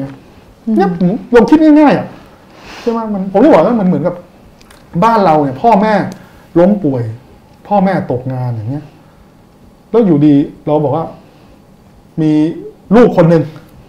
บอกว่าโอเค ผมช่วยที่บ้านก็ได้แล้วก็ควักเงินมาอะผมคืนเงินให้สองร้อยบาทเฮ้ยสองร้อยบาทที่ให้มา มันไม่เม e เซนอะ ผมกำลังเรียกร้องให้น้องชายคนนั้นบอกว่าเฮ้ยรถที่คุณไปจองไว้อะวางเงินจองไว้หมื่นหนึ่งอะอืมยกเลิกไปซะ ไม่ต้องไปดาวน์แล้ว เอาเงินมาช่วยพ่อแม่ก่อนอืมพ่อแม่ตกงาน พ่อแม่ไม่สบายแม่ต้อง ไม่รู้ต้องผ่าตัด ต้องดูแลกันอีกเท่าไหร่เขาบอกไม่ไม่ยอมยังไงก็ต้องไปดาวน์รถคันนั้นให้ได้ ยังไงก็จะผ่อนรถคันนั้นให้ได้แล้วอย่างนี้มันมันรักครอบครัวไหมอะ ถ้าถ้าแล้วเขาก็บอกว่าเนี่ยเฮ้ยก็นี่ไงก็สองร้อยสามร้อยก็คืนให้แล้วไงอืมก็คืนให้เก๊ในครอบครัวแล้วอืมมันไม่พอไงลดแล้วไม่เท่ากับดีแล้วไงค่ะถูกไหมนี่คือสามัญสำนึกถูกไหมที่เราผมพยายามเรียกร้องจากจาก ผู้ที่ใช้งบประมาณทุกคนนะค่ะโดยเฉพาะกองทัพนะนะครับ ถ้าเราดูกันเร็วๆวิธีจัดลำดับความสำคัญของร่างครั้งเนี้ยมันมันเป็นยังไงคะผมคิดว่าการจัดทำงบเนี่ยไม่ได้เอา สถานการณ์โควิดที่มันเกิดขึ้นในปี 65 เนี่ยมาพิจารณาเลยอืมแล้วก็ไม่ได้จินตนาการในแง่ร้ายเลยค่ะคือต้องยอมรับว่าเวลาเราทำงบประมาณในท่ามกลางวิกฤตการณ์ที่เป็นโรคระบาดเนี่ยเราต้องจินตนาการไม่ใช่แค่ worst case นะบางครั้งต้องคิด worst of the worst ด้วยซ้ำไปถูกปะมันไม่ใช่แค่เลวร้ายที่สุด มันต้องเป็นเลวร้ายที่สุด ในสถานการณ์ที่เลวร้ายที่สุดด้วยซ้ำไปแต่คราวนี้คือเขาไม่ได้นำพาตรงนั้นเลยค่ะคือจัดงบประมาณเหมือนกับสภาวะปกติอืมเหมือนไม่มีโควิดเกิดขึ้นน่ะ คืออย่างนี้ไม่เรียกว่า new normal นะ ผมเรียกว่ามันเป็นมันเป็น familiar abnormal นะ คือเราจะคุ้นชินกับสภาพที่ไม่ปกติไม่ได้อะค่ะคือเหมือนรัฐบาลพยายามที่จะบังคับให้ประชาชนคุ้นชินกับสภาพที่ไม่ปกติ เหมือนกับฝุ่น PM 2.5ไงอืมเราตอนเราโดนปีแรกๆใช่ไหมเรารู้สึกว่าเราอึดอัดมาก เรารู้สึกแย่มากๆ จะส่งผลต่อพัฒนาการของเด็กในอนาคตบลาบลาบลาเต็มไปหมดใช่ไหมแต่พอณวันนี้รัฐบาลไม่ได้ทำอะไรอย่างมีนัยสำคัญน่ะ ถูกไหมไม่ได้มีกฎหมายไม่ได้มี Clean Air Act หรือไม่ได้มีมาตรการอะไรออกมาที่มันจับต้องได้ สุดท้ายคืออะไร เราคุ้นชินกับสภาพที่ไม่ปกติค่ะมันไม่ใช่ new normal แต่มันเป็น familiar abnormal ซึ่งผมไม่ต้องการสภาพแบบนั้นไงผมไม่ต้องการให้สภาพที่ประชาชนตาย 30-40 คนด้วยโควิดเป็นเรื่องปกติที่เรายอมรับกันได้ไงบางคนมาพูดกับผมว่าอะไร เราตาย 30-40 คนต่อวันโอ้น้อยกว่ายุโรปอืม ดีแล้วผมบอกการตายของประชาชนไม่ได้เรื่องดีค่ะ และคุณห้ามคิดแบบทหาร อ่าอย่ามองเป็นตัวเลขเออเป็นมองตัวนี้คือทหารก็ชอบคิดอย่างนี้ จะออกรบครั้งหนึ่งจำหน่ายได้เท่าไหร่ฝึกทหารครั้งหนึ่งจำหน่ายได้จำหน่ายคือตายได้เท่าไหร่ค่ะสำหรับผมเนี่ย ชีวิตประชาชนเนี่ย จะไม่มีมากไม่มีน้อย ไม่ควรมีใครสมควรตายอืมในสถานการณ์ที่เขาไม่ตายก็ได้อะค่ะ ถ้ารัฐทำให้เขาไม่ตายได้เขาไม่ต้องควรเขาไม่ควรต้องตายอะค่ะถูกไหมการตายหนึ่งคนการตายสองคนผมว่า คุณรู้ว่ามันสร้างความเสียใจให้กับครอบครัวเขาเท่าไหร่อะถูกปะมันไม่ได้แค่การตายหนึ่งคนมันไม่ได้คือความสูญเสียเพราะคนคนนั้นนะอืมแต่มันความสูญเสียของคนที่เขารักอีกเท่าไหร่ล่ะ คุณกำลังสูญเสีย คุณพ่อที่ต้องดูแลลูกหรือเปล่าค่ะ คุณกำลังสูญเสียหัวหน้าครอบครัวคุณต้องสูญเสียกำลังหลักในการหารายได้ เข้ามาที่บ้านหรือเปล่า คุณสูญเสียคุณพ่อ คุณแม่ที่คุณรักหรือเปล่าอืมงั้น การตายไม่มีมากไม่มีน้อย มันเป็นความสูญเสียทั้งสิ้น และถ้ารัฐสามารถลดการเสียชีวิตได้ หรือทำให้การสูญเสียชีวิตมันระงับดับไปได้ รัฐบาลควรต้องทำถูกไหมอืมอย่างเต็มที่ใช่ไหมค่ะไม่ใช่ว่าต้องให้ประชาชนไปยอมรับกับสภาพแบบเนี้ยแล้วจนกลายเป็นสภาพคุ้นชินนะซึ่งผมคิดว่าเราไม่อยากให้มันเกิดการคุ้นชินแบบนั้นเหมือนกับ PM 2.5 ที่มันเกิดขึ้นอืมอืมอืมค่ะเอ่อ จริงๆแล้วถ้าเราพูดกันถึงเรื่องร่างพรบงบประมาณครับเนี่ยนอกจากสาธารณสุข การศึกษา สวัสดิการสังคม ยุติธรรมกลาโหมที่เราเพิ่งพูดกันไปส่วนหนึ่งที่เอ่อคงจะต้องพูดถึงด้วยนะคะ แล้วก็จริงๆ ในการอภิปรายเนี่ยสสเบนจาก็ได้อภิปรายเรื่องนี้ไป ก็คือเรื่องงบประมาณสถาบันพระมหากษัตริย์ ในเรื่องนี้เนะคะในยุควิกฤตขนาดเนี้ยค่ะ คุณวิโรจน์มองงบส่วนนี้ยังไงบ้างคือผมคิดว่า เราได้รับการตอบรับแล้วเราก็ได้รับการเข้าใจนะอืมจากประชาชนเนี่ยจำนวนมากนะค่ะนะครับว่าแล้วหลายคนก็เห็นด้วยกับเราว่า การงบที่เกี่ยวข้องกับสถาบันพระมหากษัตริย์เนี่ยหลายครั้งเราเป็นอย่างนี้นะครับว่า มันมีการกระจายงบไปให้หน่วยงานต่างๆถูกไหมฮะอืมคราวนี้เนี่ยพอหน่วยงานต่างๆ ไปทำเนี่ยนะครับ บางครั้งเนี่ยพอไปทำแบบกระจายใช่ไหมครับเรานึกภาพไหมทำทำกระจายเนี่ย ผลกระทบเชิงบวกเนี่ย ที่มันมีคุณค่ามหาศาลมันไม่เกิดไงค่ะไปทำ เล็กๆ น้อยๆเล็ก ๆ น้อยๆสิ่งที่คุณเบนจาเสนอว่า เรารวมงบประมาณมาดีไหม แล้วเราทำให้ให้ใหญ่ให้สมพระเกียรติ แล้วสอดแทรกเรื่องของคุณค่าทางวัฒนธรรมใช่ไหมคุณค่าทางวรรณศิลป์ คุณค่าทางสถาปัตยกรรมของความเป็นไทยเนี่ยเพื่อทำลงไว้ซึ่งสถาบันพระมหากษัตริย์ถูกไหมเป็นการถ่ายทอดคุณค่าของสถาบันพระมหากษัตริย์ในเชิงวัฒนธรรม ซึ่งเป็นสิ่งที่สมพระเกียรติแต่ถ้าเกิดเรากระจายงบ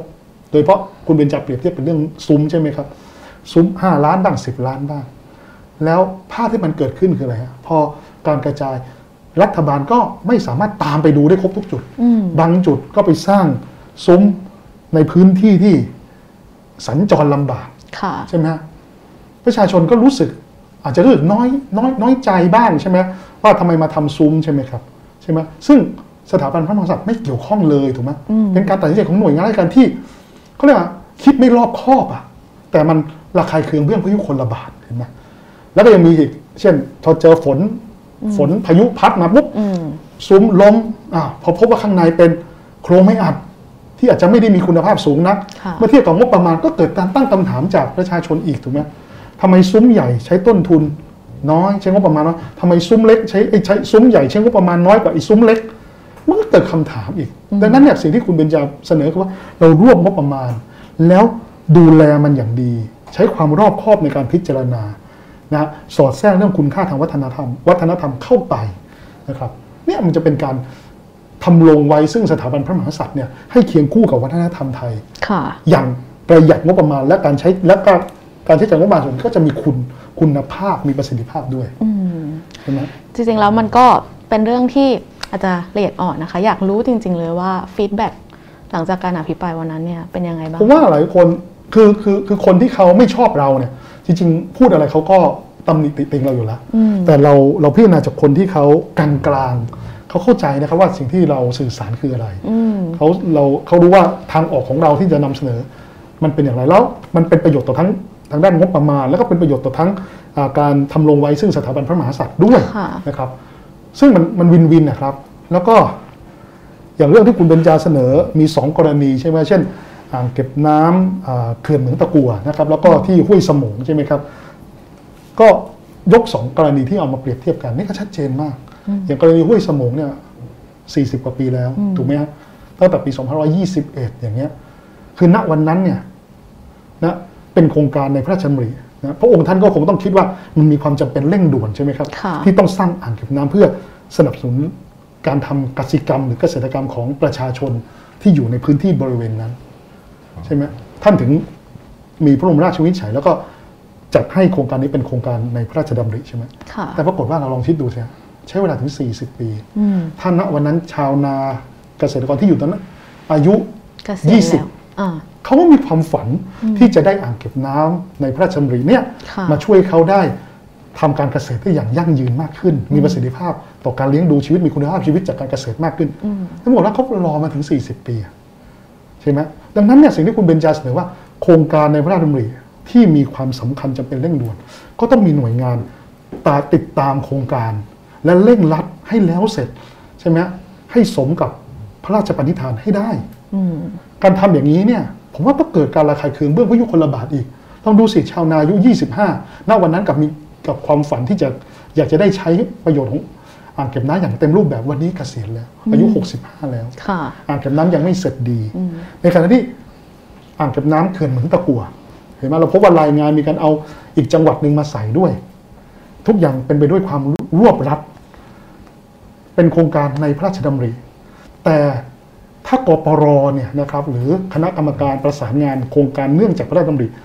ต้องพิจารณาสิครับว่า สภาพภูมิประเทศ ความต้องการของประชาชนนั้นเปลี่ยนไปแล้วหรือยังอืมถ้าเปลี่ยนไปแล้ว ก็ต้องเปลี่ยนจริงไหมฮะค่ะเพราะว่า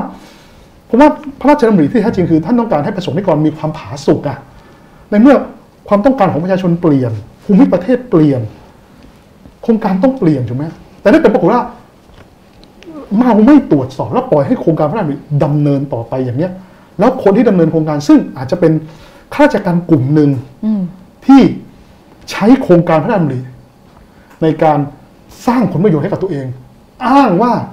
ยังไงก็ต้องสร้างโครงการนี้เพราะเป็นโครงการพระราชดำริถ้าเราปล่อยให้เกิดการอ้างแบบนี้ค่ะ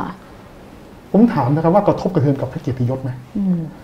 ระคายเคืองเบื้องพระยุคลบาทไหมค่ะและที่สำคัญที่สุดคืออะไรฮะสิ่งที่คุณเบญจาพูดสุดท้ายแล้วผม คิดว่าผมหลายคนเห็นด้วยก็คือว่างบที่เกี่ยวข้องกับสถาบันพระมหากษัตริย์ โดยปกติแล้วเนี่ย ในชั้นกรรมาธิการก็ดี หรือการอภิปรายในสภาก็ดีเนี่ย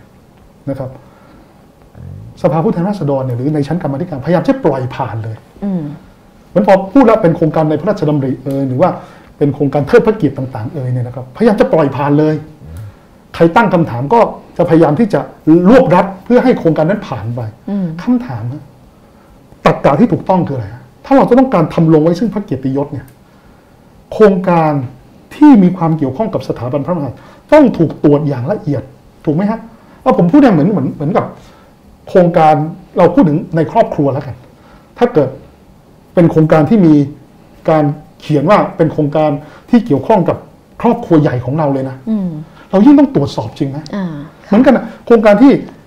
เกี่ยวข้องกับสถาบันพระมหากษัตริย์เราที่ต้องตรวจสอบในรายละเอียดเลยว่า มีความถูกต้องมีความชอบธรรมไหมถูกไหมฮะมีความเป็นไปได้สอดคล้องกับความต้องการของประชาชนจริงไหมค่ะงบประมาณสมเหตุสมผลหรือเปล่าถูกไหมฮะทำไมที่ผ่านมาโครงการถึงมีความคืบหน้าต่ำอย่างนี้ล่าช้าอย่างนี้เป็นเกิดจากอะไรขึ้นอ่าแล้วมีความตอบรับจากประชาชนในพื้นที่อย่างไรอืมต้องทบทวนหรือไม่ผมคิดว่าเรื่องนี้ต้องตรวจสอบ ยิ่งเราตรวจสอบอย่างละเอียด ยิ่งมีความโปร่งใส ยิ่งมีความยิ่งทำให้ประชาชนมีความมั่นใจอะและนี่คือการพิทักษ์รักษาไว้ซึ่งพระเกียรติยศของพระมหากษัตริย์เนี่ยซึ่งผมคิดว่าเนี่ยวันนี้ผมว่าเราดีใจนะที่เราอไอเดียหลักสำคัญของเราเนี่ยเราได้สามารถที่จะนำเสนอให้กับประชาชนจำนวนมากตอบรับได้ว่า ยิ่งเราห่วงใยเรากังวลว่าจะมีคนไม่ดีบางกลุ่มถูกไหมฮะค่ะ ช่ไหมแอบอ้างเอาสถาบันพระมหากษัตริย์ไปสร้างผลประโยชน์ให้กับตัวเองเนี่ยกลไกการตรวจสอบของฝ่ายนิติบัญญัติต้องเข้มข้นทำตัวเป็นเหมือนกับพันเนตรพระกันนะแทนพระองค์อะที่ต้องดูแลจิตทุกบรรทัดอะตั้งคำถามทุกบรรทัดอะเพราะหลุดออกไป มันอาจจะเกิดความเสียหายต่อสถาบันพระมหากษัตริย์ได้ค่ะใช่ไหมครับแล้วสถาบันพระมหากษัตริย์ไม่ได้เกี่ยวข้องด้วย ถูกไหมนี่คือนี่คือบทบาทของอำนาจนิติบัญญัติไงถูกไหมฮะค่ะ วันนี้ผมคิดว่า สิ่งที่คุณเบญจาทำคือ การเปลี่ยนพาราดามความคิดอะอืมการตรวจสอบรายละเอียดคือการทำลงรักษาไว้ซึ่งสถาบันพระมหากษัตริย์ค่ะนะครับ ทีนี้ถ้าเกิดว่าร่างพรบนี้มันมันเป็นไปเพื่ออนาคต เราต้องมองไปยังอนาคตค่ะ เรา มันทำอะไรเราต้องตั้งลำดับความสำคัญยังไง หรือว่าเรายังทำอะไรได้อีกบ้าง ในอนาคตเพื่อให้ร่างนี้มันตอบรับสอดสอดคล้องกับอนาคตอนาคตขงอันเราสั้นเลยนะฮะถ้าเอาค่ะอันสั้นเลยนะครับช็อตเทอมเลยเนี่ยอืมผมว่าต้องเป็นบทบาทสำคัญและของกรรมาธิการงบประมาณค่ะปี 65เนี้ยผมว่าเป็นภารกิจที่ใหญ่หลวงแล้วก็ผมไม่ได้บอกว่าฝ่ายรัฐฝ่ายฝ่ายฝ่ายรัฐบาลหรือฝ่ายค้านด้วยนะผมว่าต้องร่วมมือกันแล้วล่ะคุณต้องหาทางที่จะคืนงบประมาณให้กับหน่วยงานที่มีความจำเป็น ไม่ว่าจะเป็นหน่วยงานของสาธารณสุข แล้วก็กระทรวงศึกษาธิการใช่ไหม เด็กยากจน เด็กด้อยโอกาสเด็กพิการเนี่ยที่เขาถูกตัดงบประมาณเนี่ยผม ตอนที่ผมดูงบนี่ผมกัดปากนะอืมผมค่ะไอ้คำสบทผมคงไม่สามารถพูดออกอากาศได้แต่พูดเตรียมบอกผมพูดสบทคำแล้วคำเล่าอะมันแย่มากๆอะ ก็เป็นหน้าที่ของกรรมาธิการที่ต้อง การที่คุณจะเพิ่มงบ แปลงบประมาณเนี่ยตามกฎหมายตามเอาว่าทุกอย่างเป็นไปตามรัฐธรรมนูญนะแต่การที่คุณจะแปลงบประมาณให้กับหน่วยงานที่ควรจะได้ให้ได้เพิ่มขึ้น คุณต้องไปตัดใช่ไหมใช่ไหม นี่ฮะผมเรียกว่าก็ต้องเรียกว่าต้องไปเรียกร้องให้กรรมาธิการเนี่ย ตัดงบประมาณของกองทัพค่ะให้ลงกว่านี้อืมถูกไหมแล้วพอเรามาดูงบประมาณการศึกษาของประเทศสหรัฐอเมริกา ที่เพิ่มขึ้นแบบสองหลักอย่างเงี้ยอืมแล้วเรามามองเนี่ยเราเราเห็นเลยนะงบประมาณน่ะมันทำให้เราเห็นความการให้ความสำคัญของรัฐบาลเราพบเลยว่ารัฐบาลชุดนี้ให้ความสำคัญกับยุทโธปกรณ์อะแต่ไม่ให้ความสำคัญกับสาธารณสุข ไม่ได้ให้ความสำคัญกับการศึกษา ซึ่งการศึกษาผมหลังๆผมไม่ค่อยผมไม่ค่อยคิด ผมไม่ค่อยชอบชอบใช้คำว่าคำว่าการศึกษานะอืมผมคิดว่าการพัฒนาคนจะเหมาะกว่าค่ะถูกไหมอืมคือรัฐบาลไม่ให้ความสำคัญกับการพัฒนาคนเลยเนี่ยผมคิดว่าก็เป็นหน้าที่ของกมทงบปีเนี้ยที่ต้องไปตัดงบกองทัพเพื่อเอามาแปลยติ ภายใต้ความชอบธรรมของรัฐธรรมนูญเนี่ยให้กับหน่วยงานที่ยังมีความจำเป็นค่ะ ขอบคุณค่ะ ตอนนี้ถ้าคุณผู้ชมคนไหนมีคำถามอะไรก็ ส่งมาได้เลยนะคะ ก่อนที่เราจะไปตอบคำถามของทุกคนกัน อยากชวนคุยเกี่ยวกับคุณวิโรธเองให้มากขึ้นสักหน่อย ฮะ หลาย ๆ คนก็รู้จักคุณวิโรจน์นะคะ แล้วก็จดจำผ่านการอภิปรายที่เรียกว่ามีหลายครั้งทีเดียวที่มันไอคอนิกมากฮะอย่างเช่นส่วนตัวก็จะจำสเต็ปการ one two three four five ในสภาได้เป็นอย่างดี อ่าฮะ อยากทราบเหมือนกันค่ะว่า อะไรเหล่านี้มันมันมาได้ยังไงคะทำไมทำไมเราถึงดีไซน์ การอภิปรายอย่างนั้นแล้วแต่ละครั้งมันเตรียมตัวยังไงบ้างคืออย่างเงี้ยเราผมพยายามที่จะอภิปรายในเรื่องที่เข้าใจยากอืมให้ประชาชนเข้าใจได้ง่ายค่ะใช่ไหมครับแล้วสังเกตไหมครับว่าผมจะไม่ได้เวลาอภิปรายแบบยกเว้นอภิปรายไม่ไว้วางใจ อาจจะได้เป็นชั่วโมงหนึ่งแต่ก็ไม่เคยแบบชั่วโมงครึ่งอย่างขนาดนั้นนะครับ ส่วนใหญ่ก็จะประมาณสัก 30 นาที 25 นาทีใช่ไหมครับ ซึ่งผมคิดว่ามันเป็นเวลาที่พอดีที่คนจะเสพแล้วไม่เบื่อค่ะแล้วเราจะเอาแล้วเราผมพยายามที่จะบริหาร 30 นาทีเนี้อย่างไรที่ทำให้ประชาชนเนี่ยติดตามและเข้าใจได้ง่ายใช่ไหมครับ ผมก็มักจะใช้การอุปมาอุปไมยนะครับ แล้วก็บางครั้งอะคือถ้าเราเข้าใจทักษะการสื่อสารนะพอเราเข้าพอเรารับพอประชาชนรับรู้ประเด็นอะไรที่มันดูหนักๆใช่ไหมอืมเขาก็จะล้าใช่ไหมค่ะต้องมีเติมอารมณ์ขันลงไปบ้างนะครับอ่าอารมณ์เปรียบเทียบเปรียบเปยเข้าไปบ้างเพื่อทำให้มีอมยิ้มนิดๆนะครับแล้วก็ทำให้พออารมณ์มันผ่อนคลายใช่ไหมครับก็การรับสารก็จะทำได้ง่ายขึ้น ก็จะเหมือนเอาไม่ง่ายๆเราเราผมเปรียบเทียบอย่างนี้แล้วกันครับว่าเวลาที่เราไปเรียนพิเศษไปเรียนกวดวิชาเห็นไหมว่าเราคุณครูที่สอนกวดวิชาพอปล่อยแก๊กสักนิดนึงนะครับอ่าปล่อยมุกสักหน่อยหนึ่งก็ทำให้เรารู้สึกว่าผ่อนคลายแล้วก็เราเรียนรู้เรื่องมากขึ้นจำสูตรจำอะไรได้มากขึ้นจำหลักการอะไรได้ง่ายขึ้นใช่ไหมเราก็ใช้เทคนิคนั้นนะได้ยินมาว่าคุณวิโรจน์เนี่ยเป็นทีมโตวาทีในสมัยอ๋อมหาลัยใช่ไหมคะใช่ใช่มันใช่มันมีส่วนไหมคะ หรือว่ามันมันใช้หลักการเดียวกันไหมเวลาเราแบบว่าเป็นฝ่ายค้านที่จะต้อง จริง ๆ แล้วนักโต้วาทีเนี่ยนะครับเอ่อบางคนคิดว่าพูดเก่งอืมจริงๆนักโต้วาทีคือต้องฟังเก่งค่ะเวลาคุณจะโต้คนอื่นได้ คือต้องเตรียมเก่ง แล้วก็ฟังเก่ง เตรียมเก่งคืออะไรฮะเตรียมเก่งคือเราจะพูดด้วยเวลาจำกัด 3 นาที 4 นาที โต้วันทีมัน3 นาที 4 นาที จะทำไงให้ประเด็นที่เราให้ความสำคัญอะ คนฟังอะเขารู้สึกว่าสำคัญเหมือนกันอืมผมมักจะคำนึงถึงคนฟังมากกว่าตัว คนฟังอยากอยากฟังอะไรอืมมากกว่าที่เราอยากพูดอะไรค่ะแล้วจะทำไงให้เขาฟังแล้วเก็ตอะฟังแล้วเข้าใจเรา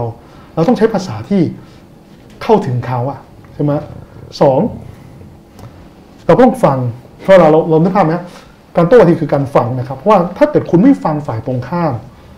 นะคุณไม่ฟังเหตุผลเขาคุณกะจะพูดแต่ของคุณอย่างเดียวเนี่ยอืมมันก็ไม่ใช่การโต้วาทีจริงไหมค่ะการโต้วาทีคือฝึกการฟัง ฟังแล้วคุณก็เอาเหตุผลในการหักล้างเอาข้อมูลในการหักล้างแล้วที่เตรียมคืออะไรฮะหลายๆครั้งเนี่ย ที่คุณเห็นว่ามันสดบางทีมันไม่สดนะเคยเป็นไหมเราคิดว่าเวลาที่เราจะไปดีเบตอะไรสักครั้งหนึ่งเราจะคิดเราจะจำลองตัวเอง ถ้าเราเป็นฝ่ายตรงข้ามอะอืมเราจะถามอะไรมาอ่าโหคำถามอะไรที่มันตอบยากยากบางทีเราก็จะปรึกษาทีมงานบางทีเราก็หลงตัวเองจริงป่ะเราคิดว่าเราเตรียมดีแล้ว แล้วจะถามทีมงานต้องขอบคุณทีมงานด้วยอืมเขาบอก ไหนคุณจำลองตัวเป็นฝ่ายตรงข้ามเลย ที่เราต้องเป็นคู่ดีเบตกับเราเนี่ย คุณถามประเด็นมาเลยนะเอาคำถามแรงๆเลย แล้วก็เอาโอ้โหคำถามนี้เออนึกไม่ได้จริงๆว่ะตอบไม่ได้ทำไงฮะเราก็ต้องเตรียมข้อมูลไปอะก็เหมือนที่วันนี้ผมมันที่ผมมาเจอคุณนิวผมก็เตรียมข้อมูลมาอย่างเงี้ยใช่ไหมเราก็เตรียมข้อมูลมาอย่างนี้แล้วก็เผื่อว่าข้อมูลเราใช้ไม่ใช้ไม่รู้จริงไหมค่ะแต่ว่าถ้าเราเตรียมว่าเราเดาว่าเออคุณนิวน่าจะถามคำถามอย่างนี้นะเราก็เตรียมข้อมูลมา ถ้าใช้ก็ดีไป ถ้าไม่ใช้ก็ ก็ไม่เป็นไรใช่ไหมเราถือว่าเราได้อ่านเพิ่มเติมอย่างเงี้ยดังนั้นเนี่ยการโต้วาทีไม่ใช่การพูดนะแต่เป็นการเตรียมและการฟังนะเท่านั้นแต่ว่าแหมถ้าดูจากประชุมสภาจริง ๆ แล้ว ข้างในนั้นบางทีมันก็โกลาหลมาก แล้วก็เรื่องทักษะการฟังนี่ก็บางทีดูเหมือนไม่ค่อยเกิดกันเลยค่ะไม่รู้ว่าพออยู่ในสถานการณ์จริงแล้วเนี่ย ตอนนี้ชินเลยยังคะกับกับผมว่าเราสภาแบบนี้เขาว่าชินคือเราเราจะเริ่มมีทักษะในการเลือกฟังอ่าเพราะว่าเอ่อ สสท่านนี้ผู้มีเหตุผลนะค่ะเออน่าฟังนะครับเราก็ฟังใช่ไหมครับ แล้วบางครั้งเนี่ยต้องยอมรับบางทีที่เราก็ไปฟังนอกห้องก็มีนะบางทีการฟังในห้องเนี่ยบางทีก็ มันก็อึดอัดนะบางทีเราก็ไม่อยากจะเอ่อถูกจับจ้องใช่ไหมครับบางครั้งที่เห็นว่าห้องมันโล่งๆนี่ยิ่งช่วงนี้มีโควิดใช่ไหมจริงส่วนใหญ่ก็จะกระจายตัวไปอยู่ในห้องอื่นบ้าง แต่ก็ในสภาก็จะมีทีวีมีอะไรให้เราได้ดูได้หมดค่ะแล้วบางครั้งก็บางเพราะเราจะรู้คิวแล้วว่าเราจะพูดอีก หลายคิวใช่ไหมแล้วก็คนนี้เราหน้าฟังแล้วก็ฟังแล้วก็จดอืมเหมือนกับเลคเชอร์ตามปกติอะครับนะฮะแล้วก็จดว่าประเด็นนี้ดีจังเลย แล้วก็ผมคิดอย่างนี้ครับ แล้วหลายๆครั้งการอภิปรายเนี่ยตอนที่ผมเตรียมอภิปรายผมก็ดูเอ่อสสรุ่นเก่าๆนะครับในการอภิปรายเดี๋ยวนี้มันง่ายครับ เราดูผ่าน YouTube ก็ได้ใช่ไหมค่ะว่าเออว่าเอ่อลีลาในการนำเสนอของเขาเป็นอย่างไรใช่ไหมีมีมีตัวอย่างที่แบบชอบดูไหมคะโอ้ผมดูทั้งฝ่ายทุกฝ่ายเลยครับไม่ว่าจะเป็นอ่า คุณนิพิษอินทรสมบัตินะครับคุณสิริโชคโสภา คุณชำนิศักดิ์ดีเศษ คุณนัทวุฒิใสเกลือนะครับค่ะร้อยตำรวจเอกเฉลิมอยู่บำรุงนะครับคุณสมัครคุณไตรลงค์สุวรรณคีรีอืมอ่าแม้แต่คุณชวนหลีกภัยเองผมก็ดูนะครับค่ะอ่าแล้วก็ยังมีอีกหลายท่านนะครับ แล้วก็อะไรล่ะอืมเยอะครับ อีกท่านหนึ่งที่ผมนึกแล้วไม่พูดถึงไม่ได้อ่าคุณจตุพรพรหมพันธุ์ผมก็ดูอ่านะครับค่ะผมก็ดูคือเราดูคือเราดูว่า เราไม่ได้ดูเพื่อเราจะก๊อปปี้นะเราดูว่าอืมโอ้ตรงนี้เขานำเสนอดีจังนะเวลาจำกัดนี่เขาอธิบายได้ดีมากนะนะครับอืมอืมนะโดยที่อันนี้เวลาที่เราดูเนี่ยเราไม่ได้บอกเราเป็นฝ่ายเราสนับสนุนชอบฝ่ายนั้นไม่ชอบฝ่ายนี้แต่เราดูรูปแบบการนำเสนอแล้วเอามาพัฒนาตัวเองจริงไหม ค่ะ มันเหมือนกับอะไรล่ะ ผมมักจะเปรียบเทียบชีวิตผมเหมือนกับนักเตะลิเวอร์พูลอะเหมือนฟาบินโยอะ คือคุณคุณมาอยู่ในทีมเนี่ย คุณต้องทำไงอะคุณต้องดูเกมใช่ไหมว่าเออว่าสปีดของบอลเป็นยังไงเออเขาคุณจะพูดอย่างนี้ดีไหมจะแนะนำยังไง จะวางโครงเรื่องโครงร่างยังไงถูกไหมค่ะไม่ใช่ว่าคุณซื้อตัวเพราะคุณเอ่อหิวไมโครโฟนเลยคุณต้องพูดให้ได้ใช่ไหมเราก็ไม่รู้จังหวะจากโคนเนี่ยมันก็เหมือนกับเหมือนมวยก็เหมือนกับการเราเราก็ดูเทปอะของนักชกที่แบบเก่งๆอะแล้วก็ค่ะดูลีลาแล้วเราจะเอาตรงไหนมาใช้บ้างอะไรอย่างเงี้ยนะครับจริง ๆ คุณวิโรจน์ถือว่าอภิปรายเรื่องที่เจาะลึกในเรื่องหนักๆมาหลายเรื่อง ถ้าเกิดว่าใช้สับแสงคนรุ่นใหม่นิดนึงจะเรียกว่าฟาดโดยตรงไปในหลายเรื่อง เช่น เรื่องทลายลัง I.O. อืมหรือกระทั่งวิจารณ์กองทัพ หรือเราพูดถึงงบกลาโหมที่ผ่านไป อยากรู้ว่ามันมีแบบหวั่นหวั่นๆบ้างไหมคะไม่หวั่นหรอกนะผมว่าเราก็ทำตามหน้าที่อะอืมผมว่ายุคนี้เนี่ยผมคิดว่าการพูดแบบตรงไปตรงมาเปิดเผยเนี่ยนะครับกลับมีความปลอดภัยกว่านะ ค่ะ ผมเชื่อว่าการที่เราพูดกันตรงๆนะครับ เล่าให้ฟังตรงๆเนี่ย คนที่จะเป็นผนังทองแดงกำแพงเหล็กให้กับผมเนี่ยกับ เพื่อนๆสสพรรคก้าวไกลก็คือประชาชนนะครับค่ะนะครับ แล้วก็เกิดเราผมว่าวันนี้ผมว่าหลายคนก็รู้ถึงเจตนาลมณ์ที่ดีของพวกเราอะนะครับ แล้วผมคิดว่าก็จะสถานการณ์ก็ผมว่าทุกคนตอบรับเราดีขึ้นนะนะครับแล้วมันก็แต่ก็ต้องขอบคุณทั้งผู้สนับสนุนนะครับอ่าทีมงานที่อยู่เบื้องหลัง จริงๆแล้วทีมงานเบื้องหลังอาสาสมัครเราเยอะมากอืนะครับมค่ะแล้วทั้งอดีตผู้สมัครสสก็มาช่วยกันหลายคนนะครับ คือเราทำงานกันเป็นทีมอะ นะครับมันทำให้ ผมเปรียบเทียบพักก้าวไกลเหมือนสโมสรฟุตบอลจริงๆอะนะครับเราเราอยู่ได้ด้วยกองเชียร์ใช่ไหมครับโอเคแหละเวลาเราไปอยู่กับกองเชียร์ฝ่ายตรงข้ามก็ต้องมีการโห่ร้องกันบ้างนะครับ แต่ว่าสุดท้ายผมคิดว่ามัน ประเทศเรากำลังจะกลับเข้าสู่กติกามากขึ้นนะอืมนะครับนะผมว่าสุดท้ายแม้ว่า อะไรก็ตามที่มันไม่ไม่ถูกต้องตามคำลองของธรรมอะมันอยู่ไม่ได้ไงค่ะถูกไหม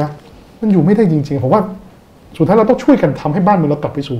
กติกาให้ได้อะค่ะคือผมเข้าใจอะอย่างอย่างในประเทศสหรัฐอเมริกาเนี่ยคนที่ชอบเดโมแครตกับคนที่ชอบรีพับลิกันคุยกันเขาก็เหมือนจะเถียงกันทุกทีแหละอืมแต่เขาเคารพไงเขาไม่ถึงขั้นต้องมานั่งแช่งชักให้อีกฝ่ายหนึ่งตายไงค่ะเขาไม่คิดว่าต้องมาทำร้ายอีกฝ่ายหนึ่งไงเขาไม่ต้องคิดถึงคำเหยียด แบบรุนแรงแล้วก็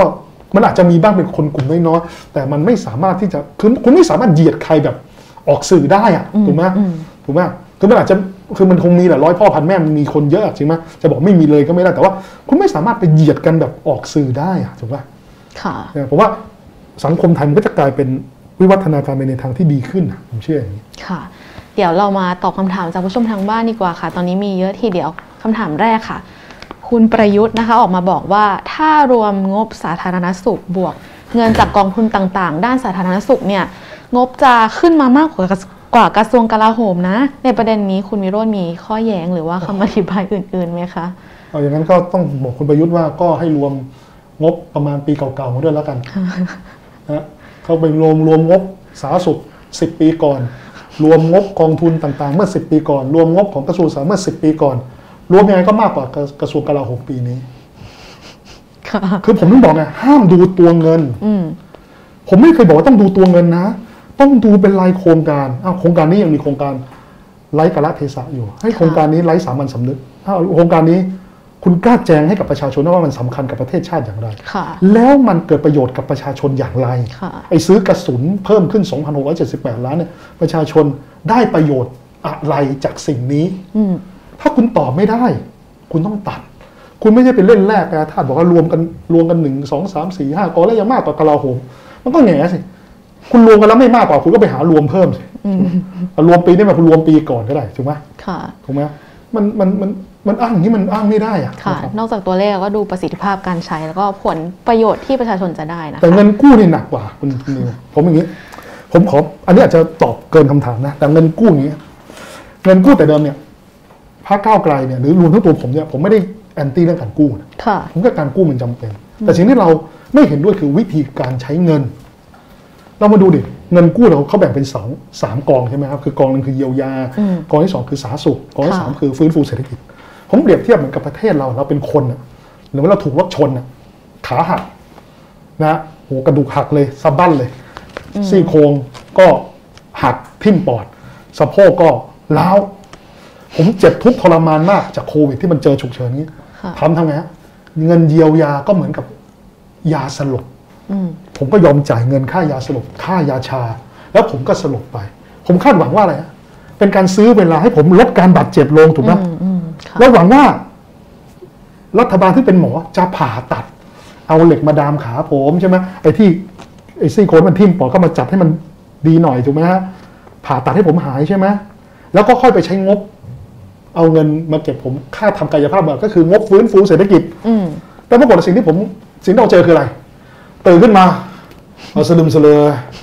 เอาหมอเอาขาผมอะต้องห้อยต่องแต่งเหมือนเดิมเอาหมอทำอะไรมายังเลยเอาแล้วแล้วแล้วแล้วแล้วแล้วผมทำผมสลบไปทำไมก็ก็วันนี้ไม่เป็นไรเดี๋ยวเดี๋ยวกู้อีกห้าแสนแล้วเดี๋ยวมาวางยาสลบต่อ ใครจะไปให้คุณวางยาสลบต่อเฮ้ยแล้วปรากฏหนำซ้ำยังจูงวิโรจน์อีกให้วิโรจน์ไปไปทำกายภาพบำบัดไอ้ขาผมยังไม่เชื่อมเลย อืม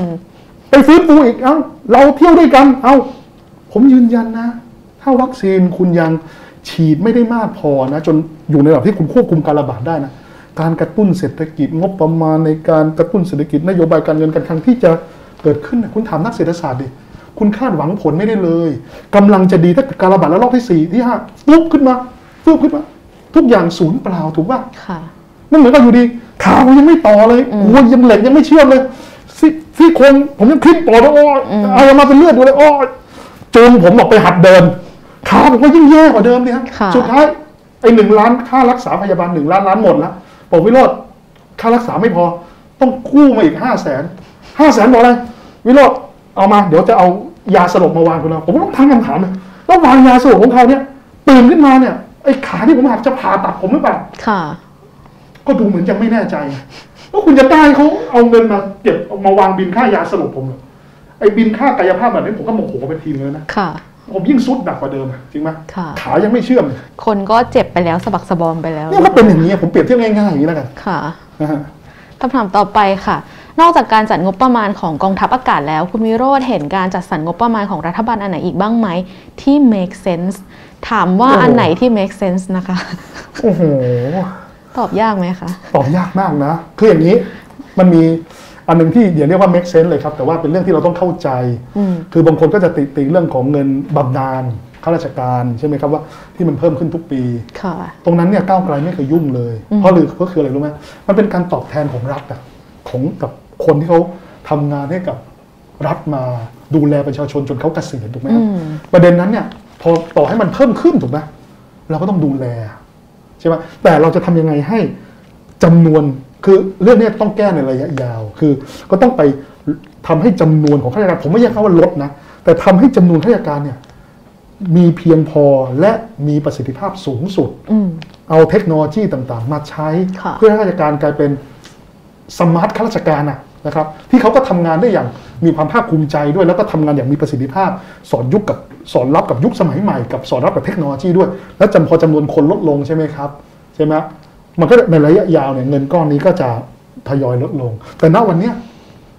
พรรคก้าวไกลไม่เคยคือเราเห็นว่ามันเยอะขึ้นเลย เรื่องของการดูแลสวัสดิการบำเหน็จบำนาญแต่เป็นเรื่องที่เราต้องดูแลเขาเพราะเขาทุ่มเททำงานให้กับประชาชนมาทั้งชีวิตอะแล้วอยู่ดีเราไปยุ่งกับเขาไม่ได้ ตรงเนี้ยสังเกตว่าว่ามันเพิ่มขึ้นแต่ว่าพักเราไม่ได้ไปแตะเลย